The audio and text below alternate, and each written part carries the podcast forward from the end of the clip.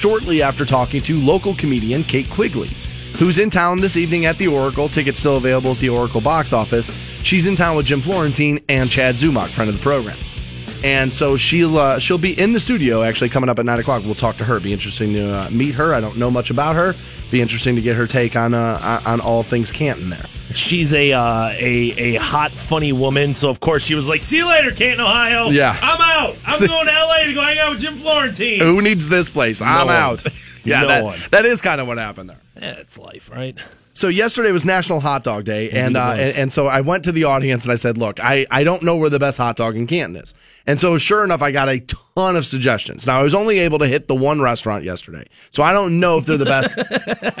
I mean, yeah, dude, of course. well, my plan was to eat hot dogs for all three meals. I was gonna, you know, I mean, I was gonna get off work, go get them, and then you know a little later maybe get a little lunch there, and then you know I was gonna eat dinner, but I ended up not doing that. Okay. But I did go to Dog Days yesterday. And uh, you know, you were telling me that was Mm-hmm. pretty good. Some other, you know, listeners were telling me that was pretty good. That ended up being pretty damn good there. I got the Brooklyn dog, you know, topped with macaroni and cheese. It was delicious. Jeez, dude, I have not had a mac and cheese dog from there. I'm sure that I'm sure that was delicious. Yeah, no, it was really good. The ice cream was really good too. So I, uh, so, so, Stansbury going dessert at lunch. I like it.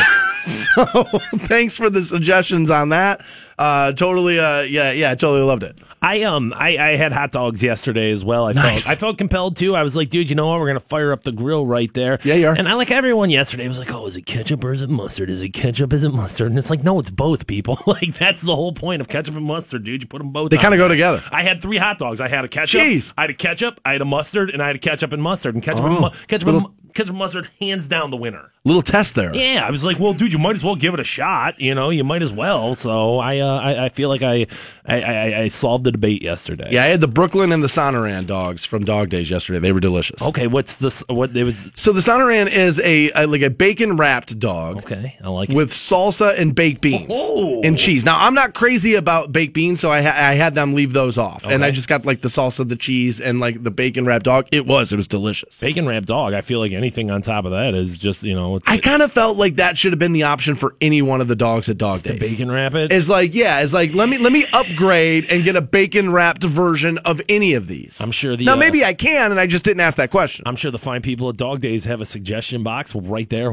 waiting for you. So, dude, honestly, I, uh, I you know what? I mean, every day could be National Hot Dog Day if you just try hard enough. Oh so. yeah, yeah, that's all you gotta do is put the you know the pedal down, and Right. there you You are. do it. There you are. Yeah, and I'm the kind of guy to do it. I I am. So I will. Pro- Here's the thing. I love the hot dogs. I love them.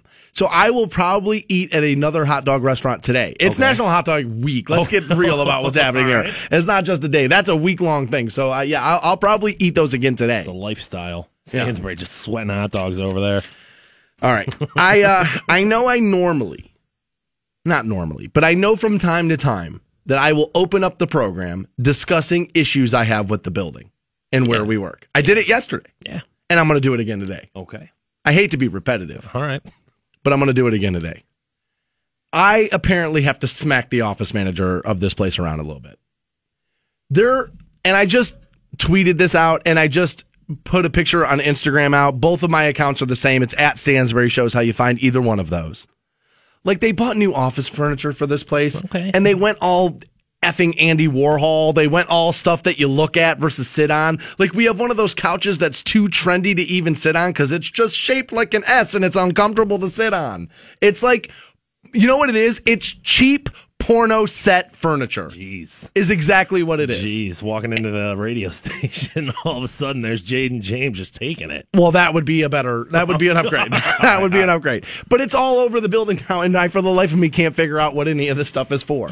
If he catches us sitting on, it's like now they've turned this building into my grandmother's house. Like, no, you can't sit on that when the plastic's not on it. That's exactly where we work now. Like, dude, if he sees us sitting on any of that stuff, we're gonna be in trouble.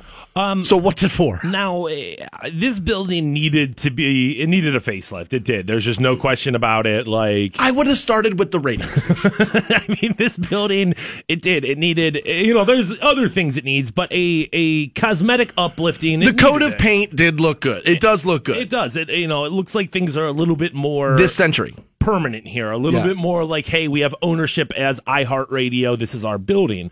Um, but you're right; they did go with uncomfortable furniture nobody's going to use. Non-functional furniture. it looks like art pieces. And uh, you're right. The couch is kind of like a, this curvy, long couch, like an S and you could sit on it from any direction. And, and, and the pieces move, so you can you can assemble it any which way you want. and of those pieces that move, there's like a chair that has um, That red chair. Yeah, there's like a red chair, and I sat down on all these pieces this morning. Did you? First thing I did when I got Oh, in. I was afraid to do it. Oh no, I was like, dude, time, time, time to test these bad boys. Oh, you're out. going to get a demerit. That part of the building's on film. I, I, and I know I'm tall, but one of the complaints I'll make about all of it is it's all really low to the ground, and there's these three. That's how you get people bent over it. there's these three stools that are sitting around, and uh, if you didn't look at them closely, you didn't really see what they are. But when you sit on them, they like compress. It's like a there's like a, a bounce to Oh, it. Somebody's okay. gonna fall, dude. like a spring. Yeah, like like a spring, but I'm telling you right now, somebody's going to fall. Like somebody who's not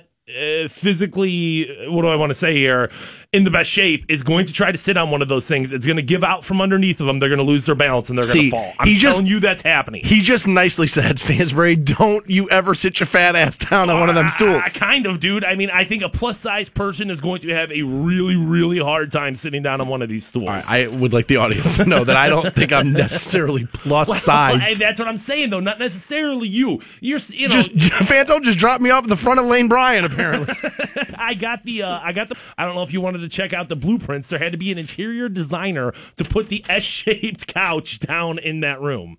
There's there's like a blueprint for this. what the hell we pay this dude? right? Probably more than you and me. Livable wage for your employees? No. S-shaped couches nobody will ever sit on? Yes. That was an interesting. That's interesting. I agree with you that yes, this building needed an upgrade. Yeah, it did. It needed a slap of paint. It needed lipstick on the pig. But make no mistake, it's a pig. Well, and like maybe instead of like instead of like an S-shaped couch, like maybe we should get new desks. Like where? Oh, I think no. I think new office furniture is coming. Okay. like they're moving. No, the, the- like half the furniture got delivered yesterday. I think Okay. more's coming today. Okay. so like they're moving. You know how like they moved me in this temporary office right behind me. Right. They're now moving me to another section of the building, which is going to suck because it's going to be uh, like further away from the studio. Now the now these aren't big problems, but the coffee machine's going to be further. That, that that whole thing. Not like the building's so big that you can't walk around No. to get everything you want during a break. I obviously can, but yeah, no, no, no, no. More office furniture is coming. Like, um. I guess the, they really hated the way the cubicles looked.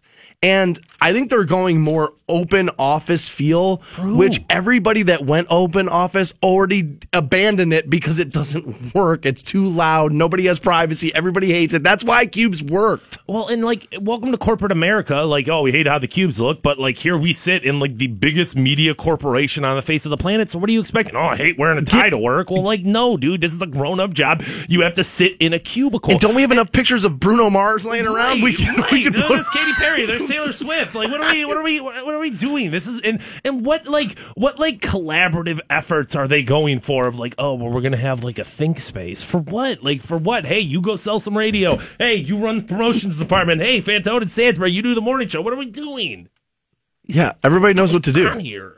Yeah, I, I just because they were posting about it yesterday. Like my boss was posting about it, and I was like, "Why are you proud of that?"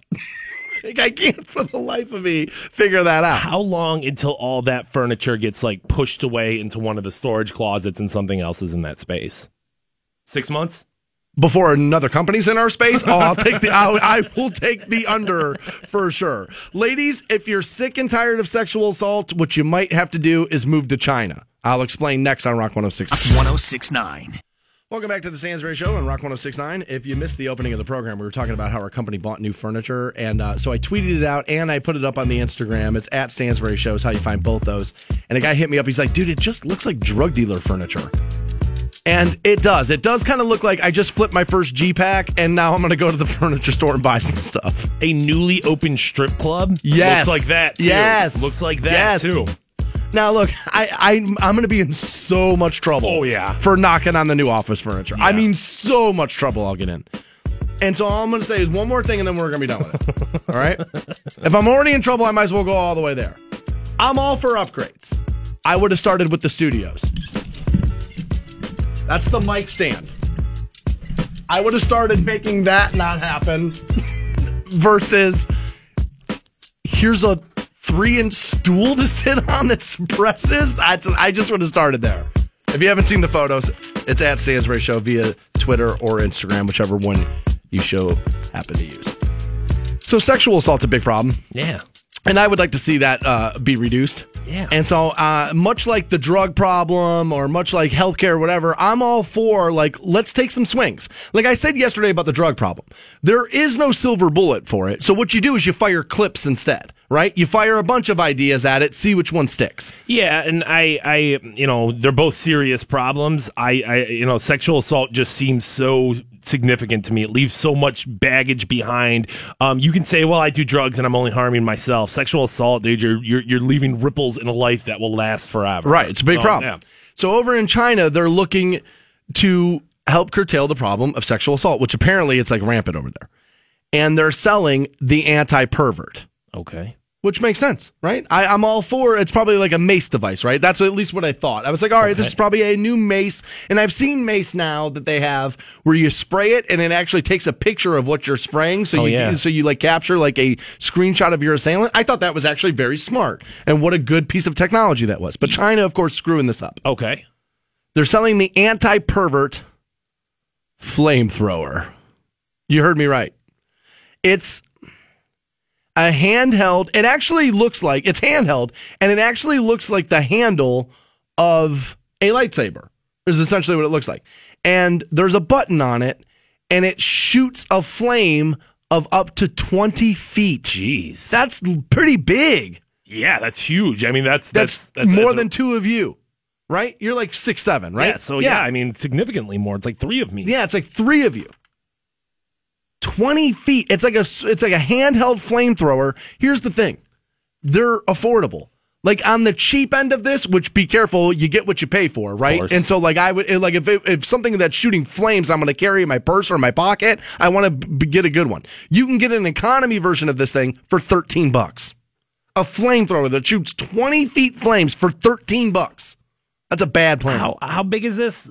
It's like Eh, because like, where's all the fluid? If you're shooting a 20 foot flame, you're only shooting that boom and then it's done. Because like, yeah, there's gonna have to be a significant amount of fluid. In it there. looks to me like what it actually is is that the canister you screw into it that will have the fluid is essentially the handle that it's just like the small like it's Okay. just like the lighter portion and then you buy the can screw it on and that's essentially the handle And uh, I guess at the end of the day, whether it's you know a can of mace, a gun, or a flamethrower, you, you know, if you're using it for self defense and using it responsibly, I mean, I, I, you know, but shooting a flame at somebody, that's going to. There's obviously a lot of um, uh, potential for like collateral damage and like other people. But I mean, so is there if you shoot someone or or if there's mace Right. involved, you could hit somebody else. So the most expensive one of these is around 40 bucks now some do have smaller flames others can reach 3300 degrees and extend nearly 20 feet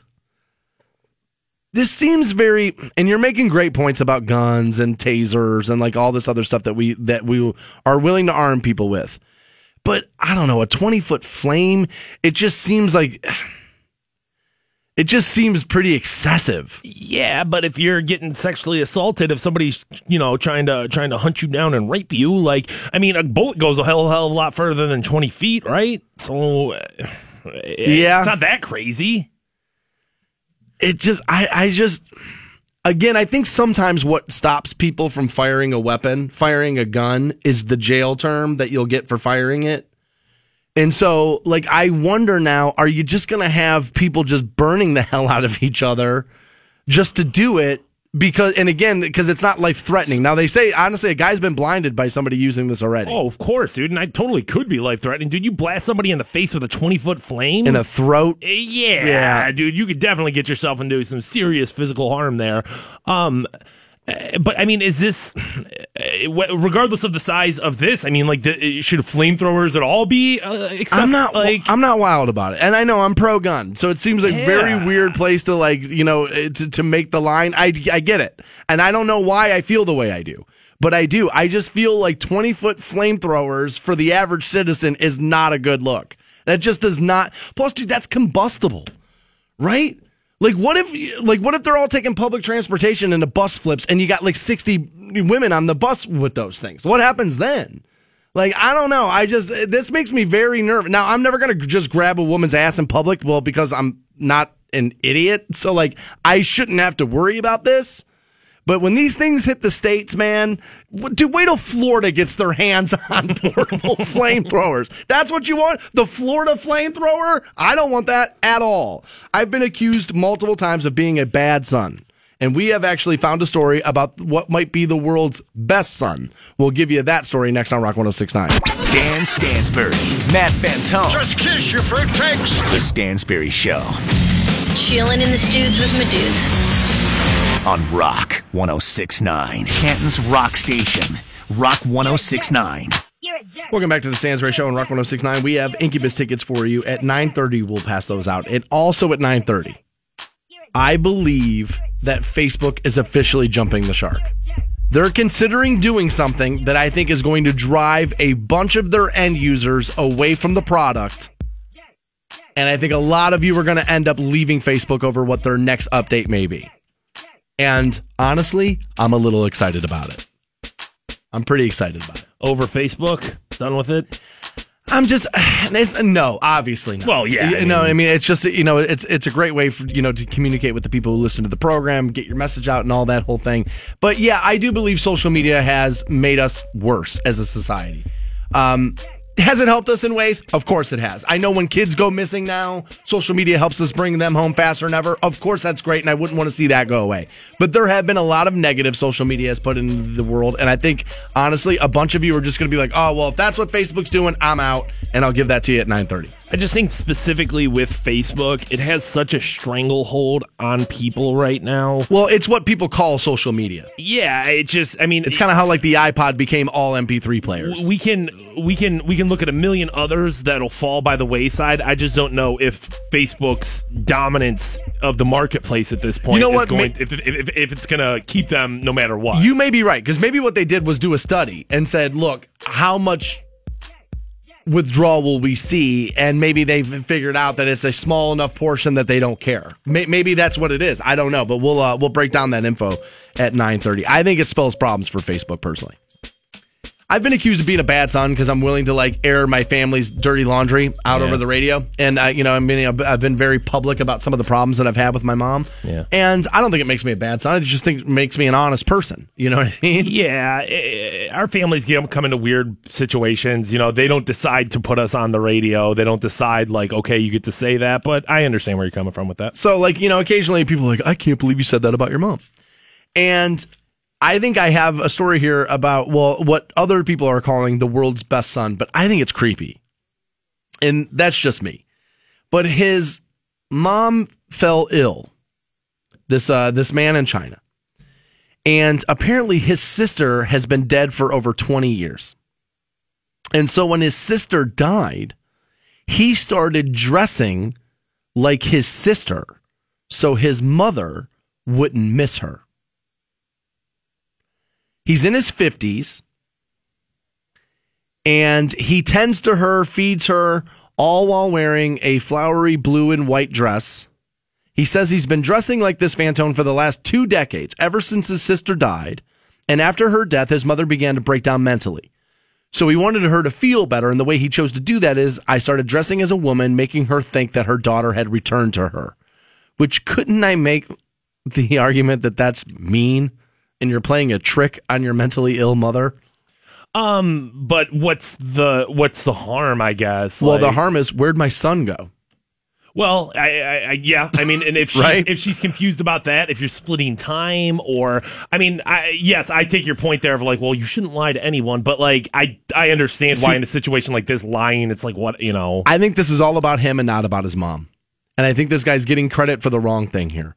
Because he says, after seeing how happy my mom was, I could not go back to dressing like a man. Says now he owns no women's clothing. So for 20 years, he's gone everywhere dressed like his sister. Okay, yeah, well then, Like if you're only doing it to go see your mother and make your mom feel better, I would never do that for my mom. I, I that may sound awful to a lot of you, but I'm not dressing like a woman to make my mother happy. But I could maybe get it if it was just like, okay, I got to go see my mom in the funeral, you know, and, and, and the you know, the old folks home or whatever it is. Let me get dressed like my sister and I'll go. But like, if you're going to work like that now, you're going to the grocery that- store like that you. now. This is about you, not about your relationship with your mother. You wanted to dress like a woman, and you're using this so people won't yell at you for it. Now, as you go deep into dimension and people kind of lose their minds and, you know, get older and, and, and crazier, however you want to call it, um, things from their past can definitely give them comfort. Music from their past, foods from their past, even like familiar looking things. Like, you know, if you grew up Like in the lamp she had at the house, exactly, right? Exactly. If you grew up in the 1940s and you just want that style of like furniture, I can understand. Like, all right, well then you know I'm not going to get mom an iPod. I'm going to get her A re- turntable. a- right? A record player Sure. and like stuff like that. I, I I- I totally understand that. And like my girlfriend's grandma, um, you know, dealing with some some issues and. uh, There's times she's convinced that my girlfriend is her aunt. Like, you know what I mean? Like, one, like. Okay, I see what you're saying. She's not, she's Yeah. not her granddaughter. She's one of my girlfriend's aunts. Okay. And so my, my girlfriend just kind of like, well, I'm not going to like correct her every time and like make her feel like confused.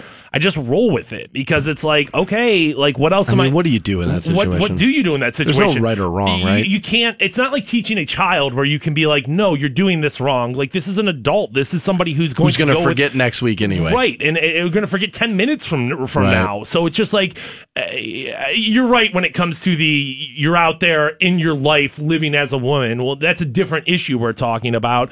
But I can understand how somebody would get to that point of like if all she does is ask for her daughter, ask for her daughter, ask for her daughter. Well, if she doesn't care about me, then what? How can I bring her comfort?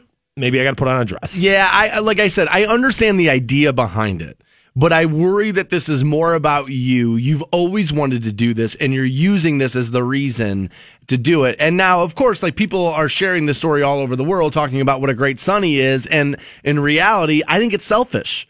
I think you, you're using your mother's illness to do something you've always wanted to do, and now I'm supposed to think you're the world's best person for it. And I just no, I I think you're being absolutely 100% selfish in my personal opinion. I just really do.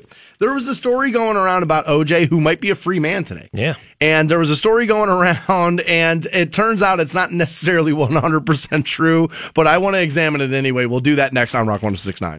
Dan Stansbury, Matt Fantone. Just kiss your fruitcakes. The Stansbury Show Chilling in the studs with my dudes. on Rock 1069. 69. Welcome back to the Stansbury Show. Rock 1069, 930. We'll get you hooked up with Incubus tickets for their show on the 25th out at Blossom, also at 930. Facebook is doing something to their timelines that I think is going to make a lot of you leave Facebook. I think it's going to affect a lot of their end users. And I could be wrong, but I think that this may this feels like a very much jump the shark moment by Facebook. And we'll give you uh, that story at 930. However, now uh, the world's most famous killer, I would imagine he's the world's most famous killer, right? OJ Simpson? Mm, uh, yeah, but I mean, I'm sure. I mean, not the worst killer of all time. I get that. Like there were people who obviously who did more crimes and more bodies and all that, but like he's up there. OJ pretty famous there. And that trial really changed the way we handle big trials in this country. Like I like you go back and watch it, it's like the cameras in that court. I mean, that changed everything from that moment on. Well, you know, OJ obviously had that 80s 90s fame on him that that like true to the heart you were super famous you weren't- Right. it's not like he was just another football player i mean a great football player Yeah, he was pretty good. highly celebrated athlete but at the same Hall of time Famer. right right um, but at the same time a movie star and just was one of those guys that was in commercials The Hertz commercial, right. that was just all over the place and back in 1988 like that was a big deal it wasn't like fame is nowadays where it's like oh yeah some dude who has 20 million youtube followers Yeah, everybody's famous now. He's famous, right. Back in that back then you had to like really be famous. And his parole's coming up. Like today, I believe, is when he goes in front of the parole board. Yep. And Vegas, I know, was taking bets on it. Like whether or not he would be released. You could bet on it in Vegas. And I wish I would have bet on that, to be honest. There was a story circulating yesterday that it was going to negatively affect his parole hearing today that he had been caught masturbating in his cell. And apparently there was a donut in there too. And uh, apparently you're not allowed to ha- have a donuts in your uh, in your cell in Okay. Lovelock, where, which is where he is Okay. In Nevada, which is a tough, tough prison. Um, I'm not going to give you the story, but I have been in Lovelock to visit someone. It's uh, that's a tough, tough prison. I'm sure it's tough prison. Um, I'm sure OJ still got a little sort of special treatment. I would think so, he's a rich, yeah. famous dude. They, they're always I would think so. us. It's probably why he's still alive. I would imagine is like you know a lot of inmates would want to be the person who took OJ out. I you know I could see that happening. But now TMZ is reporting that he was not masturbating in his cell now, and that that had been like made up and falsified. Now I we looked into this. And Lovelock, I guess, does not necessarily have a rule against inmates masturbating. I, um, I, I, you're in prison eh, for an extended amount of time. I mean, it's not like this is It's not o- supposed to be fun. It's not like this is an overnighter. Yeah, but you're still going to do it. You know what I'm saying? Like, there's what are you gonna put? You, you're gonna you're gonna put a guy in a cell for the next 33 years, and he's not going to masturbate. You know it's inevitable. So I, I almost feel like having a rule against it almost would be a moot point. You know what I mean? Like, what is there? Well, how are you going to stop it? Right, and, and and that's what it boils down to. I don't think it's like I don't think there's a uniform like law across the country, but I read something where it said in certain prisons it is against the rules but rarely enforced. It's one of those things like a speeding ticket where a cop's like a correction officer is like, dude, I don't have the time. I just don't wanna deal with it." I don't have the time to take care of this. I don't have the time to go fill out all the paperwork of why I had to transfer this this, you know, if you're not hurting another inmate, if you're not throwing semen at the wall or anything when I try to open the door to give you your food, then what do I really care? Right. Probably is the mentality. But I'm sure on the same time, if you've been a problem inmate and they catch you masturbating, Oh, they're going to use it. using it to throw the book at you, or a very easy like, dude, I caught that guy J and O in the in the in the locker room or in the you know in the shower area there, and that would be more than easy enough. I, dude, I got to tell you, you've obviously never been to jail. That's the last place you want to well, try I doing mean, that. no, I'm sure there's some people. I'm sure a couple other dudes want to join in. I'm you got all kind of problems. That's probably what they're looking for there. So I, I I'm, I'm sure it's one of those things that you know.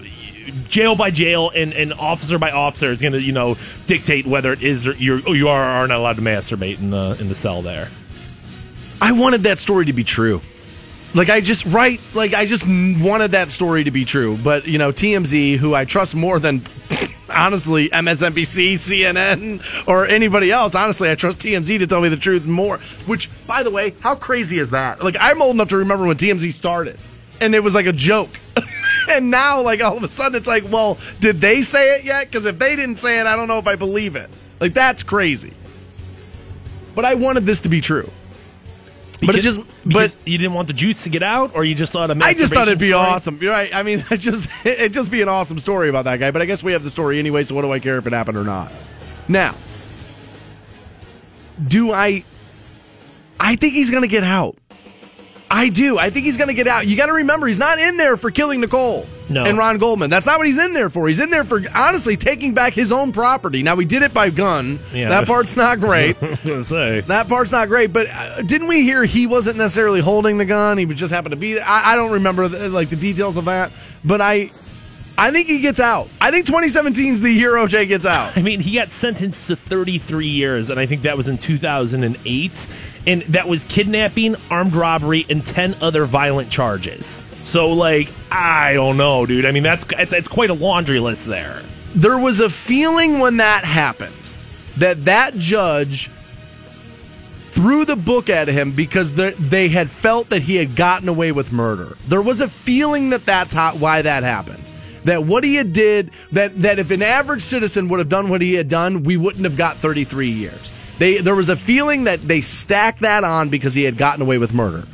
And I don't do do I know whether or not that happened? Obviously not. No. But could I see it happening? Of course. Yes. And if I was a female judge, would I want to see that happen? And that's who sentenced him. Would I want to see that happen? Yes. I would. I mean, he got away with killing his wife. I don't. I don't. I don't disagree with that. I think OJ did get away with killing his wife. Oh, for sure. He totally killed those two people. he- he- he's guilty of it. I just don't like the idea of going to trial and having something tagged on because you got away with something. I don't like that either. Uh, yeah, I, I, I But- it's murder, and it's like, dude, well, this should be worth it. It's fine. Who cares? Throw the book at him. But like, We I mean, we know this stuff happens. found guilty of kidnapping, armed robbery, and 10 other violent charges. So, like, I don't know if that's not appropriate for 33 years in jail. Like, what is, dude? You kidnap somebody, you rob them at gunpoint? Like, you should go to jail for 33 years at that point. Yeah, see, I think the kidnapping thing gets weird, right? Because they just went into the the Vegas hotel room and wouldn't let anybody leave until they got the merchandise. Wow. I mean, yes, I understand that under the legality, under the, like the legal definition of kidnapping, I'm sure it's in the ballpark of it. Yeah, you're holding somebody against their will via gunpoint. Like, Yeah, I, I think this is one of those things where OJ went to the hotel to get his stuff back, and things went out. uh, Things went sideways. He took Muscle with him. They did what Muscle does, and it went sideways. And all of a sudden, now OJ was involved in something he shouldn't have been. I, I just, I think there was a little bit of wrong place, wrong time. That whole thing. Now he went right, so he should be in jail. right, with with hired help, with hired armed help I to know. go rob somebody. to go get his own property back that was stolen from him. I, I I don't know where else that's going to apply. Where it's like, yeah, dude, you can posse up, you can get your boys, you can load up with guns. Well, a and- celebrity. That- right, that's dude, where it happens. I- dude, if, if that happened between drug dealers in Canton, nobody would be like, oh, I don't know, it, dude, it was his own property. they stole the meth from him. You show me one of these drug dealers in Canton jumping over things at the airport to get their Hertz rental car, and I'll let them off the goddamn hook. I think they let him out. I guess apparently he was telling his friends the other day he feels so confident he told friends we'll be playing golf soon. And he says he's going back to Brentwood. And he says, "Yeah, I'm going right back." does uh does the juice Even though he lives in Florida, I guess his house is in Florida. does OJ make a trip for the Hall of Fame festivities? If he gets out, if they say Yes. yo, if they're like yo, dude, you're out, OJ, go do what you want with your life, dude, bring him to Canton, Ohio. Bring him on, dude. Put him in the parade. He'll be the Grand Marshal. Carrying the stick. Who cares if he murdered his wife? Yeah, I because dude, he went to her funeral. Like the guy has convinced himself he's innocent. And Convinced a lot of people he's innocent. yeah, well, he's convinced morons he's innocent. I think most logical people just know OJ did it. I, I really do. Yeah, I mean, I I, I 100% believe that OJ Simpson guilty There of. was so much evidence. I mean, it was just evidence on top of evidence on top of evidence. It just shows you how good Johnnie Cochran really was. just the hallowed halls of the Pro Football Hall of Fame. OJ walking around looking at his bust. I think I he- like it. I do. I, I if he gets out, I think he'll absolutely be here for that. Jeez. Jeez. How awesome would that be? Remember when the OJ bus got stolen in the 90s? I didn't remember that. And 95, dude. Someone stole it from the Pro Football Hall of Fame, picked that son of a bitch up, and walked out with it. I know we were talking about it. I did not know about that until I moved down here. Did- Hilarious. I mean, didn't they get all the way down 77 with it? driving up towards Cleveland, I think, and they just threw it out the window. So some like cleanup crew of convicts wearing those orange jumpsuits were out there cleaning it up and found the bust of O.J. Simpson, dude. AJ, uh, dude, OJ rushed for more yardage in a season than that bust made it down 77. That's what's funny about that. I think he gets out. You think he gets out? You don't think he gets out? I don't think he gets out. I hope he doesn't get out. I know. I know. I just said, well, you shouldn't tack on, you know, punishment, but eh, I don't know. You got away with murdering your wife. I, I feel like you should be in jail. I don't disagree with your sentiment there, but I'm telling you, 2017 feels like the year OJ gets out of prison, right? Jeez. It just feels that way. Uh, a listener sent in a uh, a message here, and I want him to clarify so I can address it. He says, "I'm okay." Speaks for wrongfully convicted, but not for wrongfully innocent. I don't. I don't. Ben, I'm going to need you to clarify, buddy. I, I want to address your point, but I don't know what it is you mean. So that, that's going to make that difficult for me. But I personally think OJ gets out. I may have to bet some money on it. May have to call my brother out there in Vegas and lay, lay some bets down. Somebody's done some research into drive through windows. Who's the fastest? Who's the slowest? Who's the most accurate? Who's the least accurate? We have the rundown of all the fast food drive through windows. We'll give it to you next on Rock 1069. Please relax. This will be painless. The Stansbury Show on Rock 1069. Hey guys, you got Stansbury here for the Waikem Auto family. It was about three, four months ago. I bought my new car from Waikem, and I absolutely love my purchase. And it's because they found me exactly what I was looking for. And right now, Waikem Mitsubishi is offering you amazing deals. They have the Outlander and the Outlander Sport, and both those SUVs have optional all-wheel control, and that means they're great when you have to travel in the ice and snow. I don't even want to think about that yet. We're still in the warm weather of summer, thank God. But when you need it, the Mitsubishi Outlander and Outlander Rock 1069. Welcome back to the Stansbury Show on Rock 1069 online, WRQK.com. Loaded down with Incubus tickets. You'll get your next pair at 930. Also, I believe Facebook is getting ready to implement something that's going to make a lot of you want to run the other way. And it might be a good thing. So we'll find that at 930. We started the program out talking about the new furniture that the office bought. And uh, now apparently one of the other morning shows in the buildings like Facebook living it and like let's go on a maiden voyage and sit on it for the first time. That'll be nutty. Somebody give me my first cup of coffee. And sure enough, fat ass Keith Kennedy fell off one of the stools that you said people shouldn't be sitting on. I was gonna say, dude. I mean, they're low to the ground. They have like a bounce to them, and they're not very big. The top, That's how I like my hose. Low to the ground and with a bounce. the top is wider than the bottom, so you don't have much of a base on it there. And That's uh, not how I like my hose. I don't like that at all. dude. And yeah, your boy Keith Kennedy just wiped out Took a on spill, Facebook huh? Live. Yeah, Took a spill. I can't say I'm surprised at all. It's an athletic chair. It really is. Well, if you look at the furniture, that's probably the the least of your worries of the stuff that's been spilled all over it. Like they, dude, they went and got like porno furniture. I uh, I tweeted it out at Stansbury Show. That's my Instagram account too. It's also on uh, Facebook.com slash Stansbury Show. I posted the photos of the furniture. It's honestly, for the lack of a better term, it's god awful.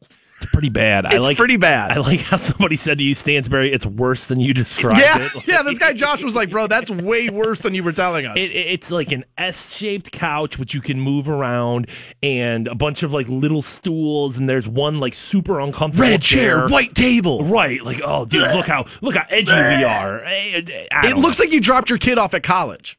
And right. let them decide. Like, hey, okay, all this is like your first like living on your own experiment. You buy this, and it's yeah, it looks like dorm room furniture. you ruined your credit score for it. You're Yeah. like, oh yeah, dude, they gave me this credit card. I'll just go ahead and buy new furniture. It's terrible. It Look, really is. But dude, we got a mini fridge. it's it- It's awful. They say, and I was looking. what it is. It's awful. I was looking at the blueprint from the interior designer Oh, earlier. God. They called it the collaboration zone. I just don't. I just don't know what's Ah! what are we what are what Who are we collaborating with? what. this. The imaging on this radio station has been the same for three years. We're not collaborating with anybody. Nothing's being. Oh my God. Guys, oh, come sit on the S couch. We're going to be creative now, and that's what it is. It's ah. one of those things. that's like, well, this is going to foster a creative. No, it's not. Dude, the rest of the world already went through the open office design and they already went back to cubicles because the studies came out it doesn't work. We're gonna sit on the S couch and brainstorm. Let's all have Oh. a brainstorm meeting. this effing place. I hate it. It's all right. We're going on vacation next week. We're Yeah, be fine. We're I- be fine. Might be longer than a week. Might be longer than a week. It's just that I'm jealous they have nicer furniture than I have in my house. Yeah. Is which is which is Stansbury just has a blow up Budweiser couch just sitting there. He just blew it up himself. from like Super Bowl 14. it's got Spuds MacKenzie on it. yeah, it does. Can't even see him. Watched out. Very little spuds left to be seen. All right. Somebody ran down some information on drive-through windows in this country. It's uh-huh. some of the most popular places to eat in America. Is that somebody, Dan Stansbury? no, I'm a little. I'm, uh, no, I'm a little bit upset about the fact that I wasn't asked to do a little field research on this because your boy likes the windows. I'm a. I'm a big. I'm a big fan. Right, and so they wanted to know who was the fastest, who was the slowest, who was the most accurate, least accurate, um, you know, most friendly, least friendly, those types of things surrounding the, uh, you know, the drive-through windows. Now, I want to make this abundantly clear that I'm that I found this at simplemost.com. I have done no apps, you know, no research myself on this. I have no idea how accurate this is, and I'm making this disclaimer because a lot of these places you're about to hear me mention advertise with iHeartMedia, okay. and I don't want to jeopardize any of those relationships. Okay, okay. So I just I found this from a weblog, and you know, you take it for you know what you read on the internet. Okay. So I think one of the things we would want to know is who's the fastest and who's like the you know the slowest. Speed is obviously a big part of the window. Yeah, the slowest drive-through window, and I wouldn't have even thought about this being a drive-through window. And the reason why it's so slow, I'll spoil it for you, is because of the type of ordering you do there and how long it takes to make. Slowest is Starbucks. I wouldn't even think about Starbucks as being a drive. I know I know they have them, but it's not one of the first things that comes to my mind when I think drive-through. Yeah, not not what I expect, but I'm a little bit surprised there of like Oh, I don't know. Do those macchiatos and all that stuff, and people normally get stuff for the entire office. It's like, it- it- Yeah. you start ordering three, four, five, six drinks from Starbucks. It can take a while. The, the average wait time is 299 seconds. Jeez. That's a um I mean still if we're It's- really talking that's about quick. right if we're really talking about like hey you get five drinks five specially made drinks and and if you get it in 300 seconds I mean this is definitely going to be like oh Americans we're the worst we can't even wait like but It's like that Simpsons thing where they got the microwave and he was like, 30 seconds. I want it now. yeah you're right if you do have multiple orders that is going to gunk up the system there For sure. The fastest drive through, Wendy's. They say the average wait time in a Wendy's window is 181 seconds. So you're talking about 100 seconds shorter than the slowest window. All right. So you see what I'm saying? It's not that big of a variance. from three minutes to five minutes essentially is what Yeah. we're talking about there not that big of a deal but at the same time you say that but if you were if you were stuck in a drive through for an extra 120 seconds dude for an extra two minutes and like dude what is that half of a song you're gonna sit there like what the what what would you order everything up there that's exactly what would happen All right.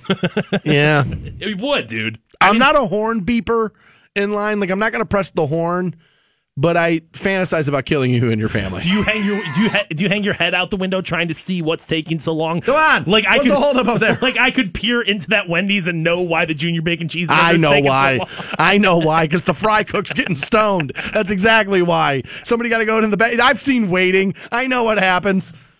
They uh, they looked at the most accurate and least accurate drive-through windows. Very important as well. I would I would agree. This is the thing everybody bitches about with you know quick service. This is why they don't deserve a living wage. this is it. Like this is the reason why if you are a food employee, you do not deserve a living wage.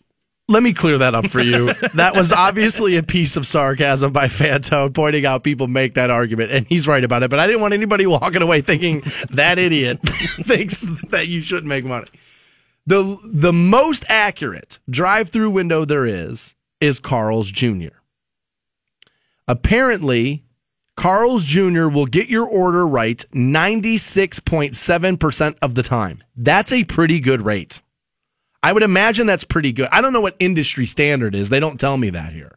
I can tell you second placed most accurate is your least favorite place, Fantone. Chick fil A came in with 94.5% of the time accuracy. When you've only got four things on the menu, it should be harder to mess it up. Man, dude, you, I just, I, dude, the CEO of, of ah. Chick fil A and you got to like battle it out. Beefing, bro. Beefing. Dude, maybe bang them on the new furniture. That's just the, what. I'll Facebook Live that. I think, I think we get. The most anti-gay. Like, oh nope, no gay dudes here. Like, I'm just gonna go bang out all the issues with this dude. Yeah, I think I think that'd be the way to go. The least accurate uh, quick service window, Panera Bread. They say apparently Panera only gets your order right 82% of the time. I don't know if I've ever gone through a Panera with. I've n- I don't know if I've even seen I I don't really mess with Panera a whole lot. Like um it's good.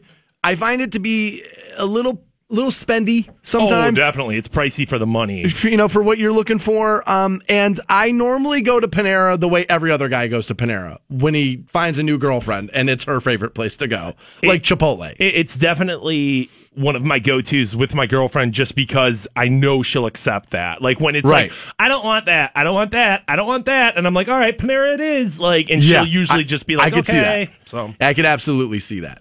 Now, being polite, it was one of the things that they wanted to look at for quick service windows. The most polite quick service restaurant, Chick fil A. Chick fil A employees were more likely to say please 62% of the time and thank you 96% of the time. They also smiled more often at 91% than any other drive through restaurant. I believe it. You know, I mean, it's kind of that company. It's kind of what they are. We're we're better than you, God fearing people. There, there- there's a little bit of that in there. So I could understand them driving home the you respect our customers aspect. I could see that. the culture of any company is you know going to differ but uh, chick-fil-a definitely that place they will um eh, Eh, bring your food out to you at the table if you have like kids. You know what I'm saying? You order at the line, and you know, well, we're gonna have your food out in a second. And instead of saying number 17, number 17, like the 17 year old will grab that tray and bring it to Right. you. So like, I, I can see that. The least polite restaurant came in at a three way tie, and it's all the big dogs. McDonald's, Burger King, Wendy's, all tied least polite. The hottest three. They say employees at McDonald's and Burger King were in the bottom third in all categories of politeness, saying please and thank you, making eye contact, and having a pleasant demeanor. Even though Wendy's has the fastest drive through service, their employees were deemed polite just 5.5% of the time. Wow. 5% of the time they were listed as being polite? Meaning 95% of the time you weren't? Well, eh, Jesus. Eh, eh, if you weren't necessarily being polite, does that mean you were being rude, or were you just being like, per, like not professional, but like curt? Like, okay, let's go. Like, I'm a Quick. employee- right? And eh, th- Yeah, I guess it doesn't mean that they smacked you. Right. It We're- just means that they didn't say maybe please or thank you. Which I mean, please and thank you is general standard like manners. Yes, everyone should say that, but I necessarily that's pretty low on my priority list of whether I care or not. Whether the, the Once the bag's in my hand, Don't care. I don't care what you say. Don't care. I'm not even listening to you. even I'm e- barely able to think at that point. I'm like, dude, I gotta, I gotta, I gotta rip into this bag. even even at the ordering, you know, at the at the box there where I'm talking to you, I don't care. Like there's some places like I know the Taco Bell in uh, on Tusc. Like there's one dude who will go over the top. He'll be like, "Hey, it's Tim here, and I hope you're having a taco licious day on a Tuesday." And I'm like, "Dude, just give me the number four with a Dr Pepper and fire sauce." And I don't need all that. I don't need the like. when I was in Oregon, the the um the drive-throughs were real, big with the coffee shops. They they and um they didn't have like go into the like the coffee shop. You just they had drive-through windows for m- most of them. And there was a place that was started in the town I lived called Dutch Brothers. Dutch Bros is what it's called.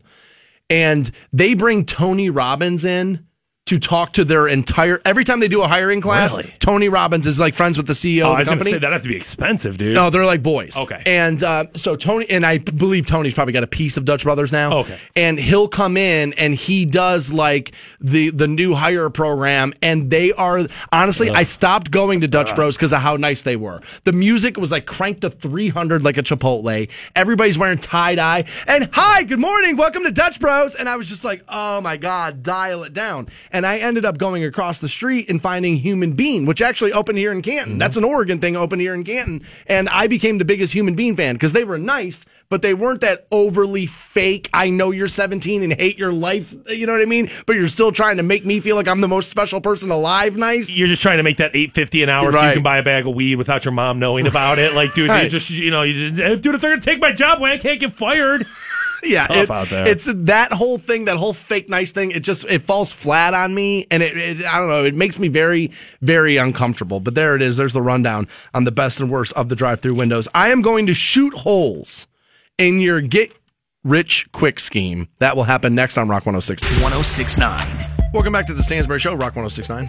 Online for you, WRQK.com. If you have not seen photos yet of our new office furniture, you can do so at my Twitter and my Instagram. It's at Stansbury Show is how you find those. And uh, it's also Facebook.com slash Stansbury Show as well. And dude, it's pretty bad. Honestly, it's it's like that new furniture made to look retro. And it's not real leather. Like honestly, like it looks so bad that all that's missing is the framed Scarface poster. Like that's all we're missing. And then all of a sudden it'll be a 22 year old's apartment. Put dude, frame a 311 poster, put it in the back, and then Scarface on that wall. Call it a day. Blacklight, lava lamp. Yeah, it's it's bad on multiple levels. It's but you're really right, bad. it's not real leather. It's that like fake. Pleather. Yeah, that it, it's terrible. Um, and it's spread throughout the building, dude. I mean, you've got the uh, you've got the collaboration zone that is so funny to me. up in the front office. We're not allowed to meet.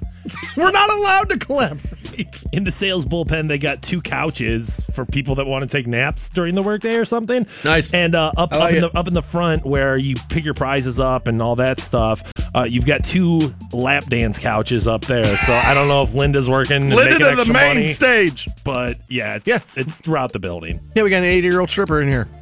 no other radio stations got that. Meanwhile, the mic stand in the studio sounds like that. Let's get them Scarface couches out there. I'm gonna be in so much trouble today. You know what? Yeah. I don't even care. No. Which is dangerous, dude. I have. I, I've been in that mentally dangerous place of yeah, screw it, crash and burn it. Uh, senioritis happening as we speak. I mean, with us being sure. off next week, there's a little bit of me that's like, dude, yeah, keep pushing it, Stansbury. Let's, So let's get thrown out of here today. right. Like, let's at least like, no, you guys, you know what? You don't don't even come to work tomorrow. We'll just put it in best of. Dude, That keep is so it. us. that is, that is so us. That is exactly who we are. No, because you know what? Our boss probably heard that right now, and he's like, you know what? No, I'll make him work tomorrow. Son of a bitch. We'll be here on Sunday. he won't even turn the power on. We'll just be doing a show for one another in the studio. You know what? Maybe our get rich plan can be buying lottery tickets. Okay. All right. And uh, here's why you shouldn't, apparently. If you play the lottery on the regular, apparently you're in some decent company. The average American spends $207 annually on tickets. Two hundred and seven. Yeah. If you would have said two two seven, like, oh well, you know, eh, but Like 27, yeah. two hundred and seven. Now that figure will like double on the East Coast states where jackpots for games like Mega Millions, Powerball, which we do have here in Ohio, um, you know, that those pull more people in because the three hundred million dollar jackpot and the like. All right. Right, because two, you know, four million dollars is just not enough for people out here. It's like, ah, dude, once it gets over two fifty, I'm not playing. Right. Oh, okay. Now, the average person in Massachusetts spends $735 annually on lottery tickets. That's so much money, dude. That's so much money. That's like a mortgage payment. Yeah, Jesus. that's crazy. All right. Now, the trouble with that is you're 300 more times likely, 300 times more likely to get struck by lightning in any given year than you would be to win the multi million dollar jackpot in the Mega Millions or Powerball contest. No matter how frequently you play, they say here. So no matter how often you play, your odds are still 100, you're, you're still 300 times more likely to get hit by lightning. Well, people who think that, like, well, if I buy more tickets, there's going to be better odds. You don't understand how statistics work. Like, Right. it- it- The only way your odds get better is if you buy a ticket or don't. Like Right. you got to be in to play, but you could buy one ticket or ten thousand tickets, and it really your chances aren't moving that it's, much. it's not like it's not like oh if I buy 10 ti- ti- 10,000 tickets I'm 10,000 times more likely to win that. No, you're not, dude. It's just if that were the case, millionaires would take you know Right. fifty thousand dollars and throw it down on lottery tickets and Every win all and, week, and win all the money. They don't do that because it doesn't do that. I'm shocked to know that the lottery system is designed for people to not walk away winners, dude. I never would have guessed that. Now, I didn't know this, but the odds are better with scratchers, scratch off tickets. Those instant winning tickets, um, ranging from one to fifty dollars, which fifty dollars for a scratch off ticket seems crazy to me. Like that just seems crazy to me. But um, they say the lending site that looked into this, the return on investment with scratchers by buying thousand dollars worth of tickets. The good news is the site won with sixty eight out of the three hundred and fourteen tickets that they bought All right. indicating that you have about a 22% chance of a positive return with lottery scratch offs. I wouldn't have guessed that. You got to make it you have to make it uh, you win enough that you keep going back because if you lose lose lose lose lose lose lose lose lose lose lose it's going to be like oh my god what am i putting this money for but if it's lose lose win lose lose lose win lose lose win you feel like the next one's always coming up I almost Like, won. yeah Right. yeah dude you know what oh if i just bought three more tickets i would have won that They say here the site that looked into this lost money in the end, recovering just $974 of the $1,000 investment for a total return average of just minus 2.6%. I, I, I mean, that's not crazy, I guess, if you're going to, you know, end up losing this money. I um I don't understand the scratch off thing. Now, I'll buy a Mega Millions ticket. You give me a 200 I'm so this guy. You give me a 100 million dollar jackpot, I want a ticket. But if uh, the scratch offs, it just where you could win $50000 not not enough it's not the money. I don't know why, because this isn't true. It just feels more desperate. Like my buddy is. My buddy works at a golf course, right? right. And dude, you go to any good golf course and spend enough time there, you're gonna find gamblers. Right? Guys want to play cards, they want to bet games, they want to dude, you'll just find guys looking to bet money. Let's go play nine holes for 50 bucks. You just find gamblers, it's just the way it goes. And he has a buddy who will come in three times a week with a stack of tickets. They'll spend five hundred dollars between three of them and sit there and scratch off just tickets. scratch And I and like sometimes they'll be like, "Yo, man, scratch this off," and as if like I'm gonna be good luck or Lucky somebody charm. else's good luck. Kiss it, this and that. And I just I just look at the money that they spend on that stuff. I'm like, I could never do that. Yeah, I have a hard time gambling with any capacity, whether it's table games or it's scratch off lottery or anything like that. I just feel like I'm literally burning money. Um, but I understand why people buy into it, why people buy that desperation of like, dude, I can work as hard as I want to for the next 20 years. Nobody's ever going to notice. Nothing's going to change. I'm still going to live in this crappy house with my ugly wife and my kids that I hate.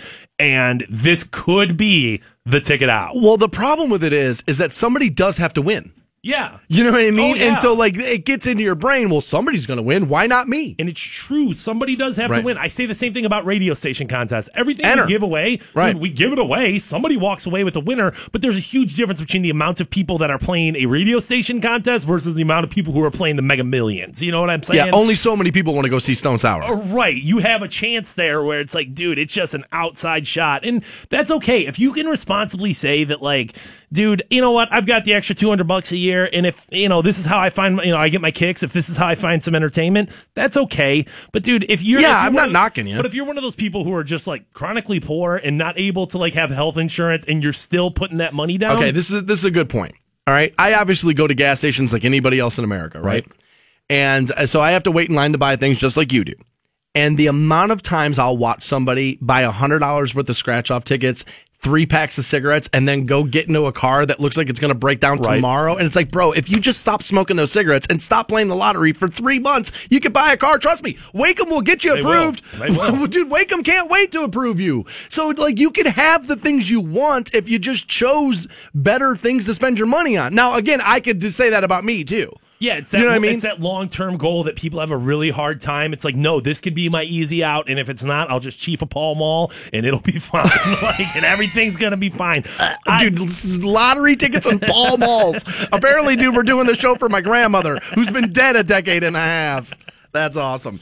Everybody in the country will say things like this. I just wish these athletes would be better role models. I just wish these athletes would do something that my kid can be proud of. Well, LeBron has, and we're going to give him credit for it next on Rock 1069. Dan Stansbury, Matt Fantone. Just kiss your fruitcakes. The Stansbury Show Chilling in the studs with my dudes. on Rock 1069. Canton's Rock Station. Rock 1069. Welcome back to the Stansbury Show. We're on Rock 1069. Online at WRQK.com and can be heard, obviously, world round via iHeartRadio. Which apparently iHeartRadio is working because it's Yeah. buying new furniture. yeah, yeah, I'm dude. just kidding. I, I dude, I want to lay off of it, even though it looks terrible. And honestly, all that's missing is black lights and Scarface posters, bongs on the table.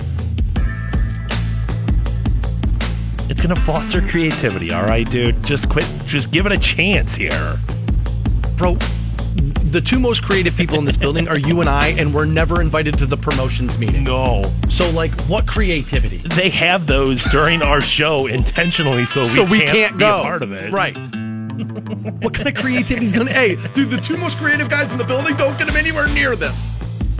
Got it. It's the collaboration zone. Boy, I need this vacation pretty bad, huh? Yeah, you do. I do. Yeah, you do. I, I need it.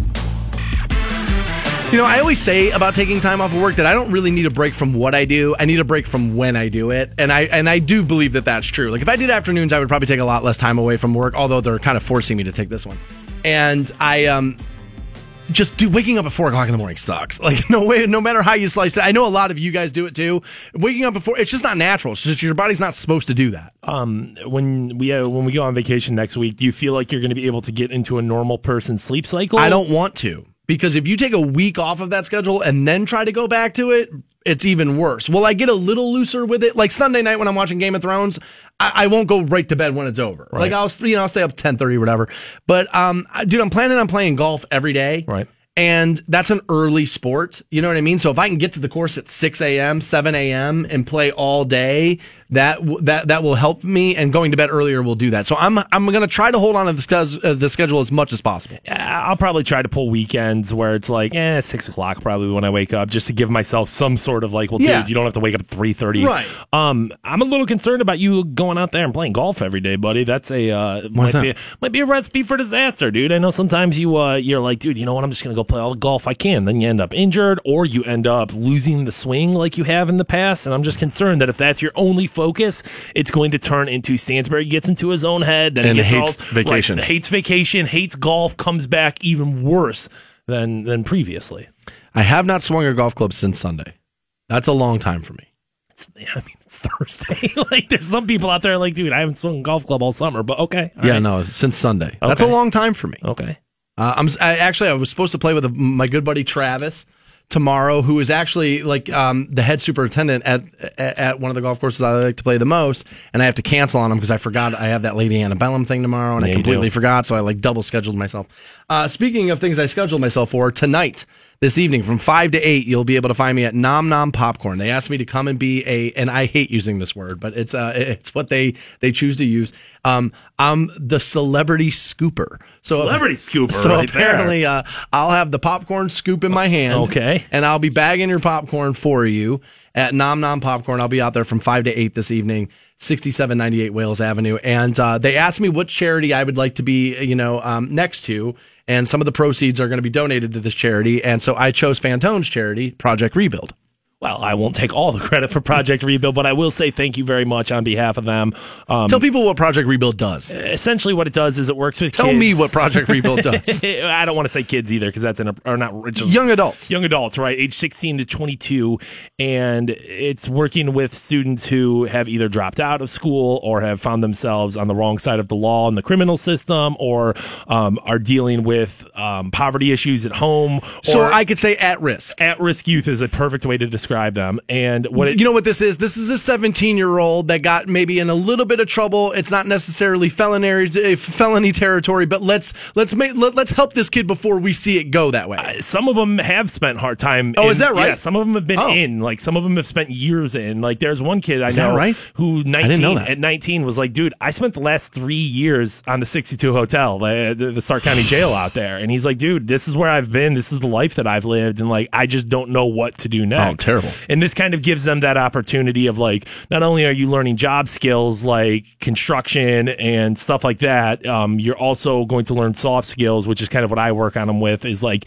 how to ha- how to have a conversation with somebody older Look than you. Look people in the eye. how to how to sit do up straight. how to do a job interview, how to you know, and even stuff like it sounds so basic to you in your car, right? right. But it's probably because you had a parent along the way who kind of showed you the way. This is how you shave. This is how you do this. This is how you do that. And a lot of people don't. I, I, I always say that like you know I had a family that was fantastic, supported me 100, percent and still 16 to 22 was a turbulent time in my life. Oh, it yeah. was, it was Me too. honestly probably the the And we both had both our parents in our home. It kind of you know some of some Which of is rare. some of the bigger mistakes I've made in my life were during that time frame. So it's just like I can only imagine. Ah, some of them are right now. I can only imagine if you don't have a support system, if you don't have that, how tough it is for you to do something. So Project Rebuild kind of tries to come in and, uh, you know, like I said, teach them That's those a great job skills, organization. teach them those soft skills. And It really is a good Thank you very much for uh, supporting it. So I'll be at Nom Nom Popcorn tonight from 5 to 8, celebrity scooping up popcorn and giving it uh, to you there. Giving it to you. Dude, they have good popcorn too. Like They the do. dessert That- the ones re- are awesome. The Reaper. I have never had the dessert ones, but I had the Reaper, which is like the hottest popcorn on planet Earth, and it was like I love hot food, so one of my favorite things. And that stuff was really, really hot. I'm actually going to pick some of that up and have it for the house because it was delicious. There you go. So a lot of people will look at athletes, and uh, I don't have a whole lot of time here, but I do want to give a little credit to LeBron James here. A lot of people will look at athletes and go, you know, you need to do more for your community. You need to do more for this, or well, you know, I need you to be a role model for my kid. And that's not always a fair place to put a celebrity. It's not. And honestly, a lot of celebrities, especially now in the social media era, are now forced into this uh, social movement of be right, be good, help people, this and that. And a lot of people just aren't equipped for it. the thing I'll say about that is whether you want to be on the side of be right or be good or or whatever side you choose to be on and represent, that's the price of fame. Right. Like, you are going to be a role model. I know the Charles Barkley thing. I'm not a role model. It was a great TV commercial, Yeah, but you it's are. but yeah, but you are. You are. Whether you want to be or not, you kind of are. And um, I just think a lot of these athletes and celebrities, actors, whatever, aren't necessarily prepared and or equipped for it. And we're finding that out through some of like the falling down on Twitter and like this kind of stuff that you'll see. But LeBron's been a, a, a you know really good at this. You know, he's been honestly the kid's been famous since what 15, younger maybe. I mean, he's on Sports Illustrated, I think, as a sophomore in high school. 16 so, years yeah. old. I think they put him. Lee Jenkins put him on the cover of that, and um, you know, it's pretty. Uh, it, it's been impressive. I um, he. I've always said I love what he does on the court. I think he's fantastic, but what he does off of it, I think it, it, it really speaks to the man that he is. And you know, you're talking about a kid who got rich early, two hundred million dollars before the NBA paid him a paycheck. Nike gave him 100, Sprite gave him 100 million that is. 200 million dollars before he ever played an NBA game. And he's never shot up a strip club. He's not out there in trouble. There's no dog fighting. Like none of this stuff you see with athletes where it's Right. like dude like Ezekiel Elliott punching people in bars Right. now they suspended that investigation. I'll, I'll look more into that here as the show goes on. But like he has never been in any of this like athlete trouble that you see a lot of these people get into. And I think he deserves credit for that because not only is LeBron James a rich athlete, he's the most popular athlete or the, one of the most recognized. Dude, we're like, would it be crazy for me to say that he and Tom Brady are probably the, the two biggest athletes in the world? Um, if we're talking about the world, I'm going to have to probably say LeBron passes Tom Brady just because Globally, yes. globally. But I mean, in America, yeah, you can, Can, all Tom right, Brady. can I say in this country, Tom Brady and LeBron James are the two biggest like superstars in sport? Pretty fair. So you know, I mean, that's that's it's essentially LeBron's in rare error is my point. Meaning the photo, the camera's always on him, the attention's always on him, no matter what he does, and yet he his life has been able to stand up to that public scrutiny outside of what you think about him on the court and leaving teams and this and that. His personal life has been able to stand up to the public scrutiny of that life, and I can't believe that. There were actually floating TV show ideas about whether or not the average person marriage could sustain like celebrityism. And they were going to do that. They were going to like turn people into celebrities and then see like if your marriage would make it. No, that was going to be the reality show. Because of course the producers knew none of us can make it. And I'm doing all this build up to give them a little credit because the first class of parents have earned their GED through the LeBron James Family Foundation. And we know, I forget what the dollar amount was, but he like dedicated what uh, tons of money to make sure kids in Akron got to go to college through his program. But he's actually giving some of these parents a shot at a GED. And what a great thing. What a great thing. You know how hard it is to find work in this country if you don't have a high school diploma or at least the equivalent to a high school diploma? I mean, uh, what a good thing this is.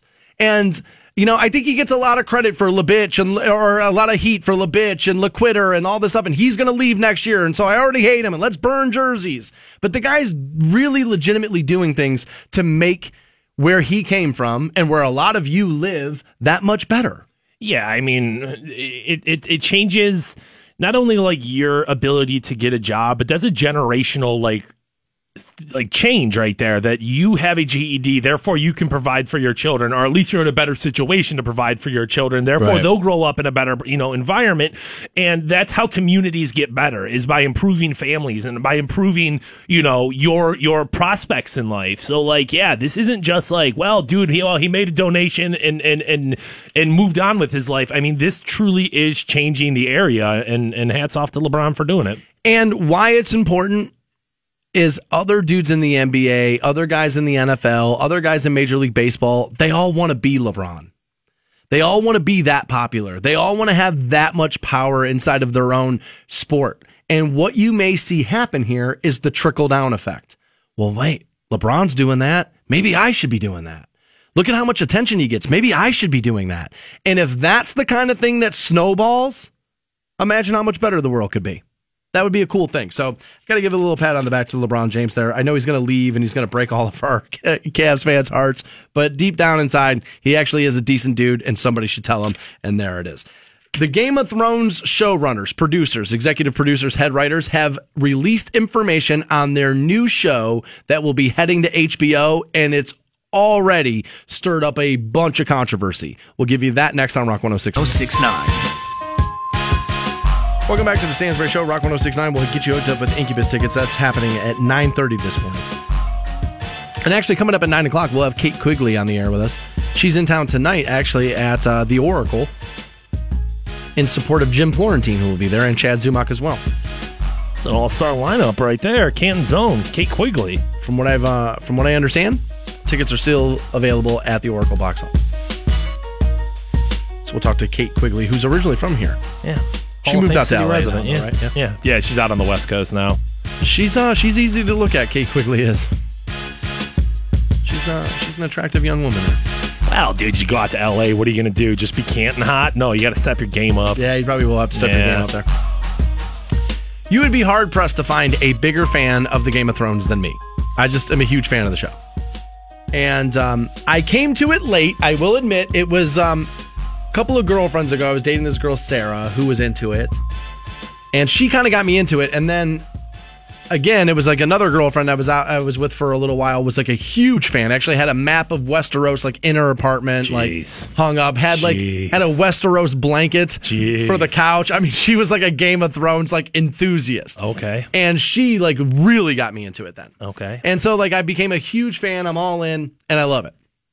Right? But it's coming to an end. We have the rest of this season, then they're talking season eight. There's going to be like six episodes. They're going to be two hours a piece, but it's pretty much going to be over. uh, two hours a piece. So we're having six movies come out. That's a little bit much. And here's the thing: is no, it's not. No, it's not. They're making too much money on it, and they're not going. It's like Star Wars, dude. You can't. You can't let a. can't let it go. You can't let a cash cow like that die. It, it will be hard to do. And they're already talking prequels. Like they're not going to do anything after the series, but they're talking about like the lead up to it. And they're talking prequel for Game of Thrones. And there's like eight of them that are being like scripted right now. and remember when Star Wars did the same thing? Yeah, we're going to come out with these three prequels, and that's it. That's all we're going to do. And then ten years later, it's like, oh, you know what we're going to do? That, the 80 more movies. Mm-hmm. As a matter of fact, Disney buys them, and then yeah, dude, we're going to keep making movies. you're getting one in December, as a matter of fact, your next Star Wars project. But the executive producers of Game of Thrones, essentially in the business called the showrunners, for that program, have announced the details of their next show coming to HBO that has nothing to do with Game of Thrones. And apparently, HBO has greenlit a show called Confederate from the executive producers of Game of Thrones. And what it will do, Fantone, is that Confederate will chronicle the events leading to the Third American Civil War. The series will take place in an alternate timeline where the southern states have successfully seceded from the Union, okay. giving rise to a nation in which slavery remains legal and has evolved into a modern institution. Nice, nice with the Skinner. I like it. The story follows a broad swath of characters on both sides of the Mason Dixon line freedom fighters, slave hunters, politicians, abolitionists, journalists, the executives of a slaveholding conglomerate, and just regular families there. I get that it's in an alternate timeline. This feels like a very tricky time to bring slavery back to like the forefront of American television. And we are an irresponsible society. And I think a lot of people are going to walk away from a fictional show thinking that this is the way it went down. And oh I, yeah, dude. People think Game of Thrones is real. People are like, "Oh yeah, dude, the dragons thousands and thousands We- of years ago." What? You ask any good lawyer about what it's like to actually try a murder case in this country in a real courtroom, and they'll all tell you. The jury looks at you like, well, where's all the DNA evidence? Where is all that? And there's so much less of that stuff in an actual courtroom than there is on a TV show. But people, we're trained by TV. Yeah, I've watched Law and Order. I know the rules. And I'm worried about what kind of reaction this is going to get and what will happen out of this. And then the blogs from Slate and Guardian, what they'll talk about and what will be happening then. Um, this reminds me of two things. There's a show on UG or what is it? Oh, what's the name of that network? WGN. Um, and it was called uh, For those of you without cable. uh, Underground, and it was a show about slaves. Not in modern times, but it was just a show about you know Oh, I've never seen that. slaves running away and things like that, Okay. and the trials and tribulations of that. Um, the other show it reminds me of is uh, Man in the High Castle, which is on Amazon Prime. Pretty good show, too. And what that's all about is what if uh, what if World War II would have turned out differently and Nazis in Japan Had won. had won that Right. so this alternate you know this alternate uh, time frame isn't necessarily a new idea and if you can do it with Nazis and be responsible about it you could probably do it with slavery but the problem is That's a good argument. is is is I forgot about that show. there's been moments of question when it comes to that show it's like are you glamorizing Nazis Well, remember- because in ways you kind, kind of, of are. And I remember like they they had to change like the bus boards and the like the subway boards for that show because they had the swastika in like the in, in like the advertising. and it wasn't even like And people were like, you can't do that. It wasn't like you can do a World War II movie and have like, but it, I think the way they did it is it was just like propaganda. It was like Right. propaganda, like on the subways. It wasn't. It didn't explain like, hey, this is for Man in the High Castle. This was just like, hey, here's a Nazi poster hanging up in the subway." So there's obviously going to be problems with that. It'll also be interesting to see, and obviously it's fiction, so you can't necessarily. But people who are like, oh, pff, dude. Civil War wasn't even about slavery. It's not even what it was about. well, I mean, People are going to take this and be like, "Well, yeah, look, see." it wasn't the only thing that war was about, but it played a it played a role. Uh, I think, I, if you're going to ask me, I, I, wasn't the only thing. That's historically accurate. It was not the only thing, but it was the focal point. It was a main point of that war. Of course it was. Yeah, people who deny that are just crazy. It's like you know, it's like the same thing. It's like people denying climate change. It's like you know, it's it's, it's just it's crazy. I worry about this because what do you do here? Do you mix slavery? Do you make all different types of races slaves? Because guess what's going to happen then? Well, why wouldn't you? What's the purpose of the show then? It's an alternate reality, though, right? That's what I'm saying. Like, you got to be careful here because if you do that, people are going to get pissed at you for doing it. But I could also see them doing it as, well, this is how we kind of handle this and not necessarily get ourselves weighted into, into these tricky situations. I mean, these two guys have been accused of being misogynist and being sexist because of the way they write Game of Thrones. Meanwhile, all the women are in power now, but whatever. And uh, you just got to be patient and let shows develop because, you know, for six years, so sexist, so sexist, so sexist. And now the women are in power. So, like, let things develop before you just start your blog, 19 year old. Just let things develop. But I, this just feels like a very, like, the wrong time to be doing that. And I just worry people are going to walk away saying I just worry this is going to create more rifts than it will help. And I, I, I just I want to see it because these guys make great television. They're very good. They're very insightful. They they write fantastic dialogue. That's what Game of Thrones is. It's all dialogue. That's why I'm surprised it's as big as it is because it's not 30 minutes of cars flipping over and lighting on fire like Hawaii Five O and all these other shows that like dominate the ratings and all this stuff. I'm surprised that dialogue still captivates America the way it does with Game of Thrones. Makes me happy. Gives me a little hope. So, like, I want Confederate to be good. I really do want it to be good. I just worry that this is not the best possible time to be like, oh, yeah, and then this happened, and look, we're going to handle it this way, and we're going to, like, two white guys are going to change slavery? Like, I don't know. I don't know. That feels like a very tricky, tricky situation for the guys for Game of Thrones to be getting into. Just my opinion. We'll be right back with more Stansbury Show. Hang on. Rock 1069.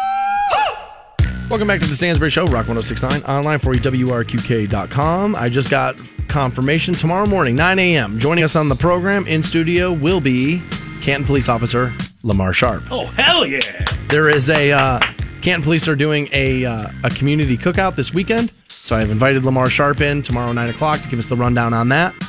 And uh, there were a couple of um, serious issues facing our city over the last couple of weeks. Would like to get his opinion on that. You know my mom loves Lamar Sharp, right? Everybody loves Lamar Sharp. she uh, she won't stop talking about him. I don't. S- sorry, Dad. I was gonna say I don't worry about that, but, but I know your dad should. I know, I know that that ain't good. Guess who's coming to dinner, Mister Fanto? We're gonna we're gonna shoot that movie all over again. Guess who's coming? So we'll talk to Lamar Sharp tomorrow. Lamar, I know you're listening. Bring coffee, dude. Put you on the air like 25 times. Bring me coffee. Yeah, whatever, dude. We'll put anybody on the air. Just bring a coffee. I, uh, you know what? I will probably have to ask him about this as well because I'm reading from the CantonRep.com right now that uh, apparently Papa Gyros on Canton Avenue, uh, or sorry, Cleveland Avenue, um, Wednesday was uh, was robbed by a guy who claimed to have a weapon. Not a whole lot of info on this right now, but uh, apparently the culprit took a cash register and its contents. Does that mean he picked the whole damn thing up and walked out with it? I guess that's what that means, right? Quite possibly, right? Shortly before 4:30, this was Wednesday. Dude, 4:30 in the afternoon, broad daylight. You're just gonna rob Papa Gyros? I mean, it just sucks that like I mean, Papa Gyros obviously like one of the Canton establishments, one of those restaurants that you associate with the town. when and- I got here and I started asking people, I'm like, you know, I want to, I want to eat things that aren't like chains right away. I want to find like, you know, the Canton restaurants. That was one of the things people will immediately were like, like, well, bro, well, you got to have that, and they were right. It's damn good. So that's uh that's that's a shame to see that happen. Um, and it's summertime, so obviously there's going to be a spike in crime, and there's Sure. going to be people who are who are making poor decisions in life. But eh, you know, it just seems like this summer in particular, there's been a lot of examples of this. It seems like more more this summer than I feel like any other year we've done this, where it's been like uh, Canton Repository reports this crime, reports this crime, reports this shooting, and it's just like God, dude. eh, we Welcome gotta- to drugs and unemployment, eh, bro. We, we got to figure something out, I guess. Yeah, welcome to there. drugs and unemployment. That's kind of that's kind of what leads to that there. But yeah, uh, hopefully they'll they'll nab that guy and get that done. Kate Quigley right around the corner. She's waiting uh, patiently to be interviewed. But I do wanted to get into this. Forty percent of Americans claim that when they drink alcohol, beer is the choice. Americans who drink alcohol continue to say that most often they choose beer over wine, coming in at 30%, liquor itself at 26. Now, I would imagine what part of the reason for this is, is I understand there's flavored vodkas, but there's a million kinds of beer now. Yeah. And, you know, there's this kind of craft beer and there's this craft beer and more and more craft beer like breweries are popping up in your town versus you know what I mean? Like, don't get me wrong. We, you know, the wineries are great. We have some great. Gervasi's amazing, but like, you just see more breweries than you do that. I think. And I think we're just a beer swigging nation. You know what I mean? Like that's kind Yeah. of the, that's kind of the drink here. So I'm not surprised to hear that at all. For the past two decades, at least three in 10 drinkers have said they preferred wine, peaking at 39% back in 2005. The 26% of drinkers who name liquor as their beverage of choice is the highest in Gallup's 25 year trend, but similar to the 24% record back in 2004. So liquor just kind of staying stagnant, kind of staying where it is. More than six in 10 Americans consume alcohol on a regular basis. The majority of American adults consume alcohol at least occasionally, with the current being 62% figure nearly matching the 63% historical average and Gallup's trend dating back to all the way back to 1939. The percentage of Americans who drink has been fairly steady over nearly eight decades, with a few exceptions. The drinking percentage Fantone held near 70% in the late 1970s and early 80s. The figure dipped below to 60% at several points between the 30s and the 50s, as well as select polls from 89 to 96. Meanwhile, 38% of U.S. adults totally abstain from alcohol. Wow. That number has remained below 40% since 1997. 38% of U.S. adults don't drink alcohol at all. That's, uh, now I, I don't drink all the time, but I could never, I could never abstain totally. Yeah, I guess it's when was your last drink? How long ago was that? Because there's some people who just don't live that lifestyle, who just aren't in that point in their life anymore. I never saw my parents drink. Now, sometimes, like I have told this story before, and I hope my mom doesn't listen to today's podcast because I'm going to ruin my brother's secret. But my my mom had moved in with my brother and his wife years ago, and if you're going through that, you know it's a hassle. like nobody wants their mother living in there, right? So occasionally on like a Friday night when my mom's been too much to handle, like my my brother will like get like that mudslide pre-mix from like TJ Fry or whatever it is, and he'll make her what she thinks is milkshake and they'll load it down with booze and they'll get her all hammered so she goes to bed early. Poor woman. And she just yeah, for the record, don't give women booze that they don't know they're getting. right, dude. Like, I feel like this could be an episode of SVU. I feel like, yeah, I should probably make that disclaimer right there. Kate Quigley, local comedian made good, is right around the corner. She'll be in studio next on Rock 1069. Dan Stansbury, Matt Fantone. Just kiss your fruitcakes. The Stansbury Show Chilling in the studs with my dudes. On Rock 1069. Hey guys, you got Stansbury here for the Waikem Auto family. Whether you're looking for a certified pre-owned or new car, Waikem is the place you need to be. Stansbury Show on Rock 1069. And welcome back to the Stansbury Show on Rock 1069. We're also online at WRQK.com and can be streamed anywhere via iHeartRadio. Joining us in studio now, who will be in town this evening at the Oracle with Chad Zumock and Jim Florentine as well, is local comedian made good, Kate Quigley. Hey, what's up? hey, Kate, how are you? Thank you so much for coming in. We appreciate it. You are going to be at the Oracle tonight with Jim Florentine and Chad Zumock, and you are originally from Canton, Ohio. I am. I went to Jackson High School. Did you really? Yeah, I actually, it's funny. I walked there last night from my parents' house, which is a really long walk. It's like two miles from their house to the school. All right, Canton's changed since you moved. I, uh, I, I don't know if I'm taking two mile walks by by myself there. I I, know were it's you. funny because I went out to take like a walk. I was like, "Oh, it's nice out," and then after I I, I walked about halfway there, I realized there's no street lights. Like Yeah. I forgot there's no street lights. So then I'm like, I hope nobody hits me, but then that would be like a great that would be a great news story. like local comedian comes Gets home mowed and over. dies. Pete from the funny stop just motor over. I uh, I found out some very information, uh, very interesting information about you. okay. Now it was all just Wikipedia, so you already know this about you. I didn't like unearth like high school stuff, but apparently you hosted the 2016 AVN Awards. I did. How did you land hosting the AVN Awards? It's such a random Put in a good word for me. Yeah, yeah, I know. it's hilarious because for people that don't know, the AVN Awards are like the porn Oscars, and it's the only job I've ever had where every friend of mine offered to like help work They somehow take for it free. so seriously. I did Radio Row for the AVNs Oh, once, okay. and I was making jokes. Yeah. And like the actresses got really uptight. They're like, "I, I'm holding an award You and can't make jokes. There is a couple. going down on a team." Dude, there's a couple who I love this girl. There's this girl named Annika Albrite who co-hosted with me. She's a porn star and she's Yeah, I- married to a male porn star and they won an award together one year and she said it was our first time like doing this sex act together not only as a couple but on camera and then we won an award for it and we came on stage and cried and our parents were there and they gave us a standing ovation. I was like, "What world is this?" I, that is so strange. Like when because like the standard stereotype of, of especially a female porn star is didn't know her dad or molested by her dad, and so like I've interviewed a million of those Yeah. girls, and so when you put them on the air and you find out, no, I was just at a picnic at my parents' house yesterday. It's like a don't ruin the porn fantasy for me, and You're like, "No, you have to be damaged or it's no good." and B, what kind of family dynamic is that? I, my father was a minister, so it's very strange to me to think about somebody being accepting of porn. The whole thing was super weird to me. And when they first, so when they first came to me, actually, I'm friends with Pauly Shore, and Pauly kind of was buddies with the guy that sort of course produces he was. it. Yeah, that's so, Pauly. Yeah. so Pauly was like, you should check out my buddy Kate. She'd be great. So they came to see me. They asked me to do it. I didn't even know what it was. I really didn't. Really? No, I don't get Showtime. That's like the running joke in my apartment. I used to have a roommate and we both had things running on Showtime at the same time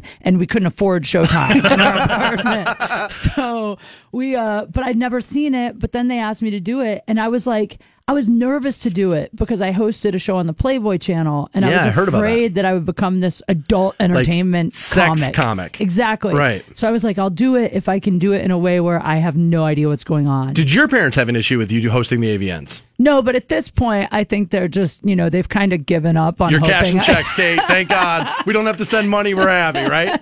yeah, like my my mom is like awkwardly supportive. Like she even watched a couple episodes of my Playboy TV show, and she watched my monologue on the AVN Awards. But then she she doesn't really like it, but she does it. She wants to support. I want to be proud of my kid. Yeah. But there she is, hugging horse. Yeah, So, like, more or less. so, But My mom was like, I told my quilting circle not to come to your show tonight. I was like, that's probably for the best. That's fine. Your mom has a quilting circle, huh? Nice. Yeah, she nice. does. That- She that's, really that's, does. that's very Canton, Ohio. I know. We're talking to Kate Quigley, who's in town tonight at the Oracle. She's uh, in support of Jim Florentine. Chad Zumock will also be on that bill as well. You can pick up tickets at the Oracle box office. Uh, I'm just telling people that because when I asked Jim Florentine yesterday on the program where people can get tickets, he literally said, I don't know.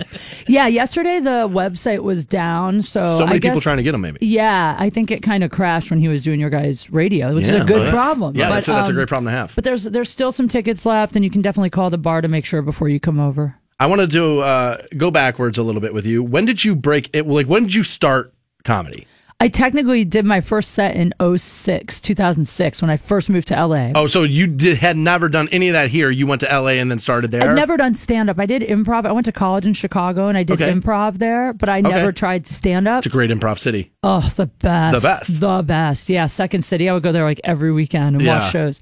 But when I moved to LA, honestly, I loved stand up comedy. I was terrified to Yeah. do it. But I was like, there's a billion just kind of cute girls in LA who are talented. Like, how are you going to be different? Right. So that was part of the reason I started. I was like, well, there's not a lot of girls that do stand up that aren't older. Like now, there's lots of cute girls that do stand up, but Sure. back ten years ago, there It really wasn't that way. Yeah, It really wasn't that yeah. way. So that's why I started. Really, So let me ask you this, because people have said this, and I think it's crazy. I just think, and, and and I'll tell you why I think it's crazy. But you hear this all the time: women aren't funny, I know. And so much so that Bonnie McFarlane did that whole movie. Yes. we had her on to Yes. promote that movie. Yes. she did that whole movie. Women aren't funny, and I will say that on average, that I think I can name more funny men comics than I can female. Sure, of course. But to say that women aren't funny is of course ludicrous. Right. You know what I mean? Like there are there are so many I mean just watch movies. Like you know what I mean? Like Right. it's not all men in movies. Like there are plenty of funny women in movies. Is that hard to overcome, you think? I mean, Bonnie's film like really did a great job of exposing like it. Of course, there's more funny men in the business because there's just more men in the business. Like comedy, like if That's you fair. look if you look at any comedy show, typically it's like seven guys and one woman. So then let's say that one woman just happens to not be great. Then you're like, man, the female comics suck, but maybe two of the guys suck too. But you don't, Right. you only remember You're the not funny you're not harping on that. Yeah, Right. exactly. But um, the thing is, like, sometimes when I first started out, like, because I'm not, I'm not calling myself hot by any means, but I'm not an ugly girl. Stop it. So well, No, I, I don't think of myself as a hot girl. You're back whatever. in Canton, Kate. Whatever. You're hot. I don't I don't know what you look like in LA, but in Canton you're hot as hell. I'm like a seven in LA, but um, it's like a 15 year. You're gonna be fine. Sweet, thank you. But when I first started out, you know, you do get opportunities a little quicker because people are curious. They're like, Okay. "Oh, she can't be funny because I didn't she's think about that. Hmm. She's too cute." But then if you go up and you eat it. Then people start, the word spreads that you're not funny and you stop getting booked. So it's really like you have a little quicker opportunity, but you got to cash in on it and be, and work hard and be good. Yeah, a lot of those comedy shows that you mentioned, the seven dudes and one chick, that's an AVN award too, I believe. If, Yes, if, I'm, it if. I'm correct Nice about job. Yes, that. Nice is. job. Thank Um, you. Eh, you know, you, you you've mentioned, you know, as a female comic, you're definitely looking at a different, you know, beast than what a male comic is. Do you feel like it's hard to not pigeonhole yourself into the I'm a What's up I'm with a- my period? Right, I'm a I'm a I'm a, I'm a, I'm a, I'm a cute chick, and and do you feel like you have to make those standard jokes, or how do you ch- uh, you know avoid I really those? my my act is like super super personal, and that's what I really like. Nice. Pe- pe- when people ask me what my comedy is like, I'm like, imagine everything you would never want someone to know about you. That's and what this radio show is. That's yeah. exactly what. No, that's exactly what I do. Yeah, and that's what people love. It's. It I is. was just talking about this earlier this week on the show. Is is that it's never like this great thing that I thought of. It's always like when you couldn't remember the words of the Pledge of Allegiance, I laughed my ass off. It's always like that real human moment that That's they want. it. That's what they want. That's it. Because the truth is that like, Dude, if- go tell my boss that because he always tells me to shut up and talk about what's going on in the news. He's like, write jokes. Come Right. on. No, if you uh if you go up there and you I like to be because the thing is it's like I could go up there and pretend that my life is perfect, but the reality is like It's ev- not. I, I'm a disaster, really. So the more you let people see your cracks I'm even and more flaws, attracted to her now, right? Like, dude, now that she's hot and her life's a mess. I'll handcuff me. I'll handcuff myself to her. Yeah, thank Uh, you. So I would imagine, like every other working comic on the road, if you're just joining us, we're talking to Kate Quigley, who is a local uh, a Canton comic, made good, moved to LA, and has uh, totally made it. So much so that she came back to Canton to do a show. And uh, it's a little jab there, but you're going to live with it. And uh, Florentine's on that bill tonight too. I, I love Jimmy. I've known Jimmy a long, long time. Good dude. Um, I would imagine, like most other comics, you probably have a podcast that you're doing. I do. All right, so let's pimp that for you. Yeah, I do this podcast called Date Fails. So, for people that don't know my story at all, I was married for 10 years. So, I was married from 19 to basically 30. Oh, wow. Yeah, and then I, I I just started dating like four years ago, and so my whole podcast is basically about like screwing up because you're supposed to learn to date in your 20s. Yes. not your 30s. I would agree. Yeah, so now I'm basically like making all the mistakes I should have made 10, 15 years ago. We got a lot in common, you and I, Kate. Really? Yeah, we got a lot in common. I mean, I wasn't married for 10 years. I was just insufferable for those. And, and he's still screwing up dating in his 30s. It's I so thought you were going to say like hi. I was just hi the whole time. and so and so yeah, I've uh, I- I've had I've had the dating misadventures. So do you worry uh, like are guys on guard with you on dates? Like, are they worried they're going to be part of the act? Because girls are like that with me plenty, where they're like, I don't want to screw up right now because I don't want you to make fun of me tomorrow. Like, is that that's obviously a thing, right? A hundred percent. And this is the thing. Like, I went out with this really great guy who was so hot, like the perfect guy, ex Marine, ex football player, like just a perfect guy. And he was like, You're not going to talk about me on the podcast, are you? And I was like, Not by name, but yeah. But I have to. course. Yeah. I can't not talk about You're, it. I always tell people like if you want to interact with me or if you want to be part of my life, you're going to be part of the joke too. Like you don't get half of me, Right. You're going to get all of me. Oh, but you know what's the best? I dated a guy that I, I talked about a lot on my podcast, and I didn't know he had a girlfriend, and ah. she's a fan of my podcast, and she put together who he was. So actually, sometimes Quigley, it helps. Marriage ruiner. No, he was did- not married. He just had a Okay, girlfriend, and right. I didn't know. That makes it that much So better. So I found out that he had a girlfriend because she listened to the podcast and she let me know. I think you're talking about my boyfriend, and it was like this great story where it was like we united, and then we burnt down his house. How- No, wow. I'm, just, I'm just kidding. Went all left eye with it. I uh, what did it? What a train wreck of a person you'd have to be to not be listed by name and yet here have your somebody recognize how awful you are just by true. dis, by, by descriptors. I know. Like you would have to be a train wreck of a human being for that to be. true. Yes, well, I have excellent taste in men, so you? thank you for bringing that up. Are you in a relationship right now? Are you are, are you dating anybody? I'm dating. Dating Yeah. around a little bit. I'm bit. dating around a little bit. Ah, that's got to be tough in LA, right? It's really difficult. It's- Everybody's so fake. It is, but then also like I have this very public image of being a certain way, which I'm not necessarily like because I I have kind of my Instagram's a little sexy, my comedy's a little edgy, and so and I make a lot of and I'm in my 30s, so I'm kind of in heat, so I make a lot of sex jokes and stuff, and so then guys they they think it's just going to be like a quick you know one and done like hit it and quit it, and then when they start dating me and I'm like I don't even let you touch my boobs till like date nine, they're like who are you? Jesus, Gross. Date Like- nine in LA. That's like four thousand dollars in dinner tabs. Like that's crazy. Yes, yeah. You know well, what I mean? Just Mr. Chow's and no no grabbing boobs. That's terrible. I go out more for cocktails, so I'm a cheap date. It's All right, fine. well that that's good. Uh, are you going to be going back to the AVN Awards? Are they having you back? I'm sure I'll go back eventually. This year they have my friend Colin Kane host it. They kind Okay. of switch it up. I don't know if you know Colin. Yeah. yeah. So, but I'm I'm sure I'll go back. I mean, I've stayed I've stayed in touch with that world. I'm not in it, but but yeah, I've been back. We're talking to Kate Quigley, a comedian who will be in town tonight at the Oracle. Jim Florentine, Chad Zumock, part of that bill as well. You can get tickets at the Oracle box office. I want to ask you this. Um, so your career's going pretty well, and you're on the road. You're pretty successful. What's the goal? Deba- that's debatable, by the way. is it, is it right? Um, what's the Let's goal? define success here. Is Um, it is it Amy Schumerville? Like, do you want the movies? Do you want to do that, or is road comic like you know what? This is this is where I want to make my bones. Like, what what are we after? This is going to sound like the most cheesy answer, but I swear to God, this is the truth. Like when I was a kid, I dreamt of just being on TV. I just wanted to be on TV. And now I feel like I've done so much of what I wanted that now there are things I'd love to do. Like I'd love to do movies. Right. I'd love to host a talk show. I'd love to shoot. I'm, I want to shoot a one hour special this year. I, comedy is my favorite. Stand up is my favorite. But the reaction is second to none. it's uh, you can't beat it. It's You my know, favorite thing. can't So, duplicate it. Doing movies, doing TV, all that is just to do more stage time, Okay. right? But the truth is that like I enjoy all of it so much, and this is probably a fault because people in LA will ask me the same thing. Like my agents will go, "What do you, what your what do you want in five years?" And I'm like, "I want it all. Like I want to do a movie. I want to have a TV show.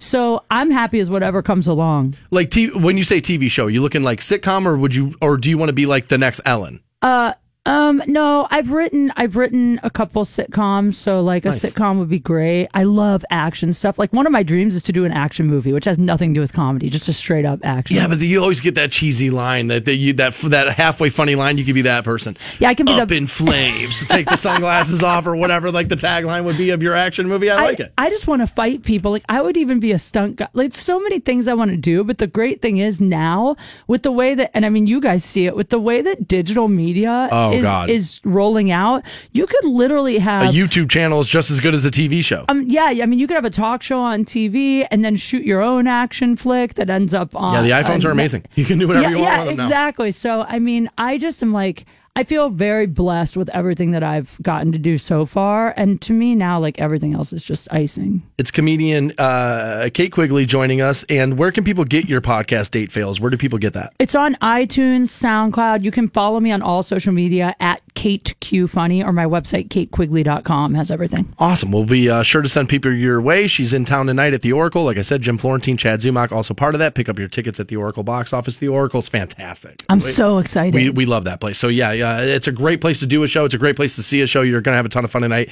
Make sure you stop out and see Kate tonight. Kate, thank you so much for joining us.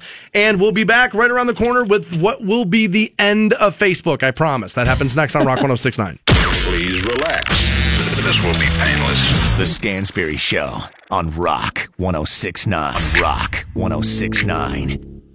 Welcome back to the Stansbury Show, Rock 1069, online, WRQK.com. If you missed Kate Quigley on the program, you'll be able to podcast that shortly after 10 a.m. at WRQK.com. You can also see her tonight at the Oracle. I wouldn't wait. I would uh, hurry up and get those tickets. My guess is that's going to sell out. I think If they're not close. pretty damn Is it close pretty close? So I would I would make moves as quickly as humanly possible if you want to be a part of that show. Dude, she was great. Like Yeah, I've already reached, uh, you know, back out to her and I said, look, you're anytime you want to come back, Kate, just let me know. Uh, You got an open door. She was fantastic. She just had that natural microphone charisma where it's like some people it's impossible to get them to open up. And she was like nope here it is. No wonder she's in the position she is right now. Yeah. I had no idea she had done that much work. Fantone did a great job doing some background research on her, finding out about Playboy TV, the 2016 AVN Awards, her podcast Date Fails, which apparently she's uh she's agreed to have us on her show. So apparently, uh, Fantone and I, some point, are going to make our uh, our appearance on Date Fails, which is Kate Quigley's podcast, which you can pick up at iTunes. I've been promoting this all morning and uh, we're going to get into it now. And I think Facebook is about to do something that I think will negatively affect their bottom line.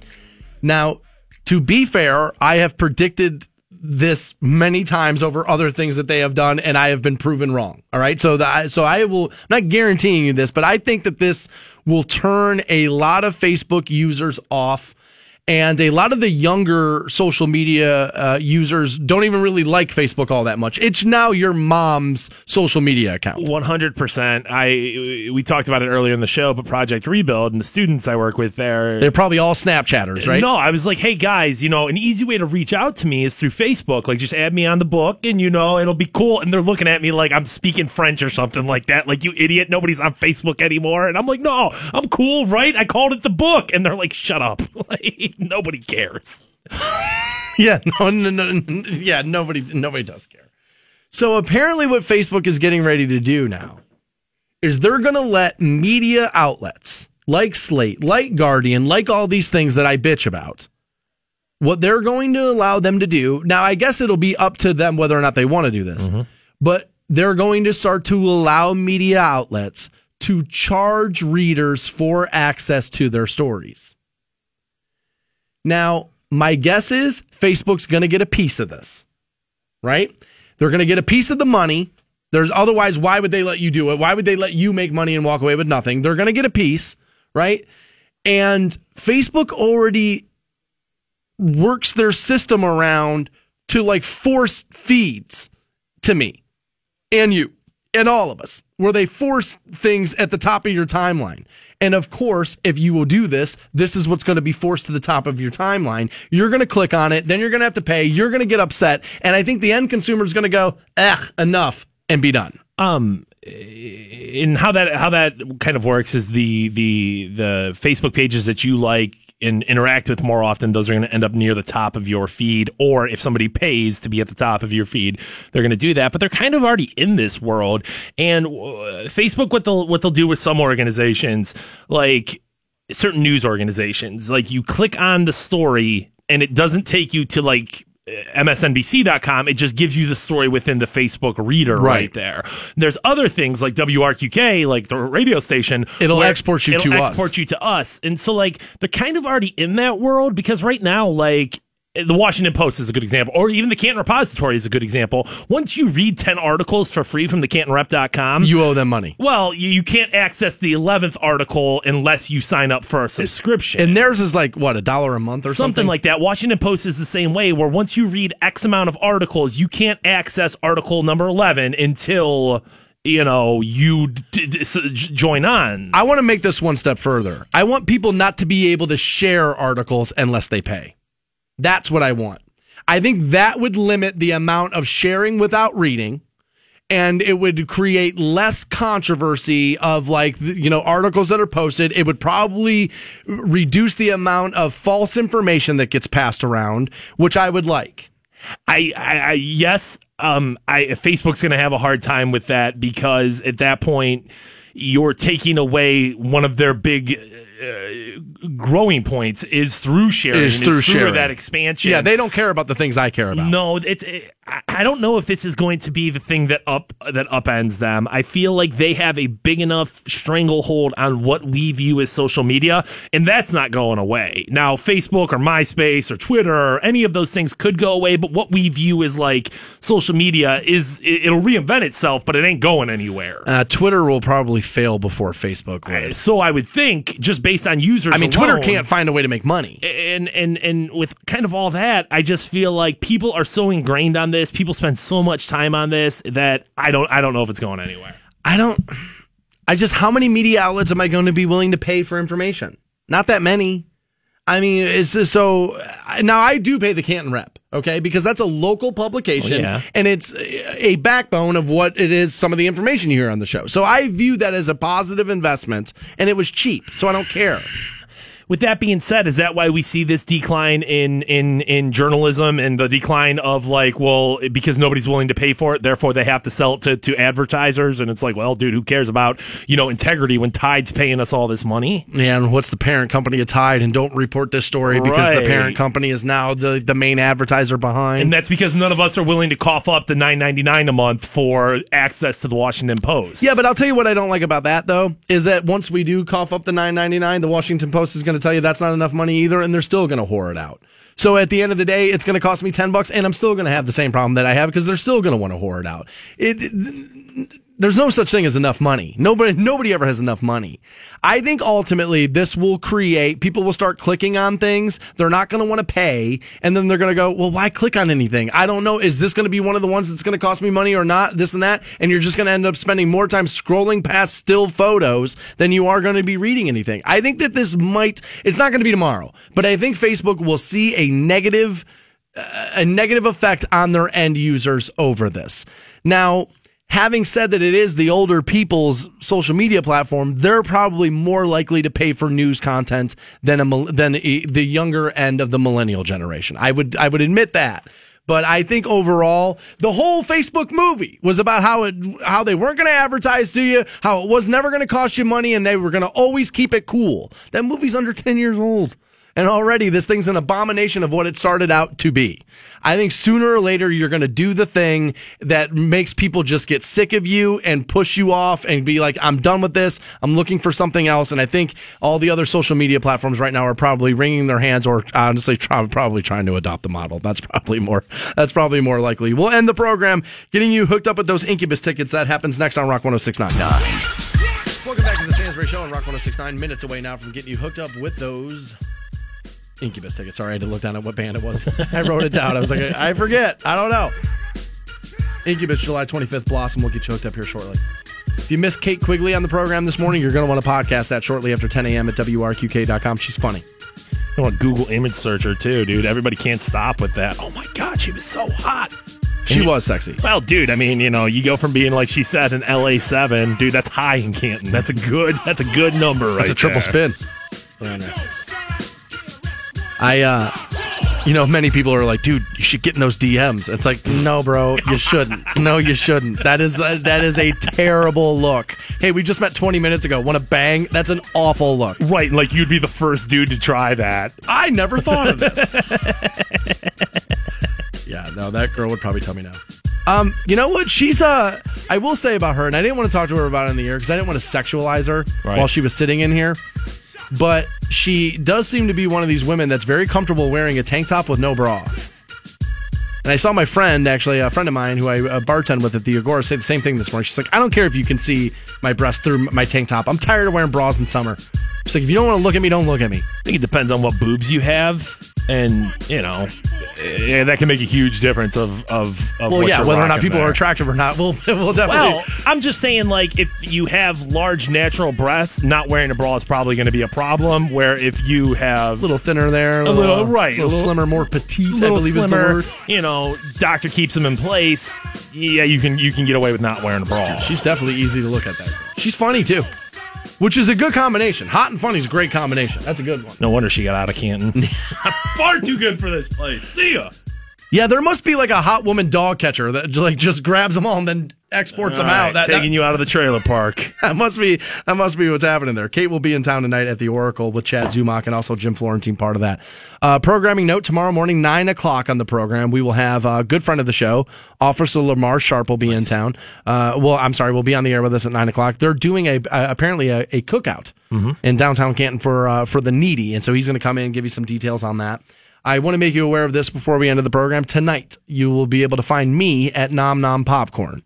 Uh, they asked me to be one of their celebrity scoopers um, from 5 to 8 this evening. That's at 6790, uh, 6798 Wales Avenue Northwest in North Canton there. And uh, they. Um, they you they have people like uh, you know I, I guess I don't like the word celebrity, but they have recognizable people come in and do like celebrity scooping, and uh, they ask you to team up with a charity. So I chose Project Rebuild because Fantone's very works very closely with Project Rebuild.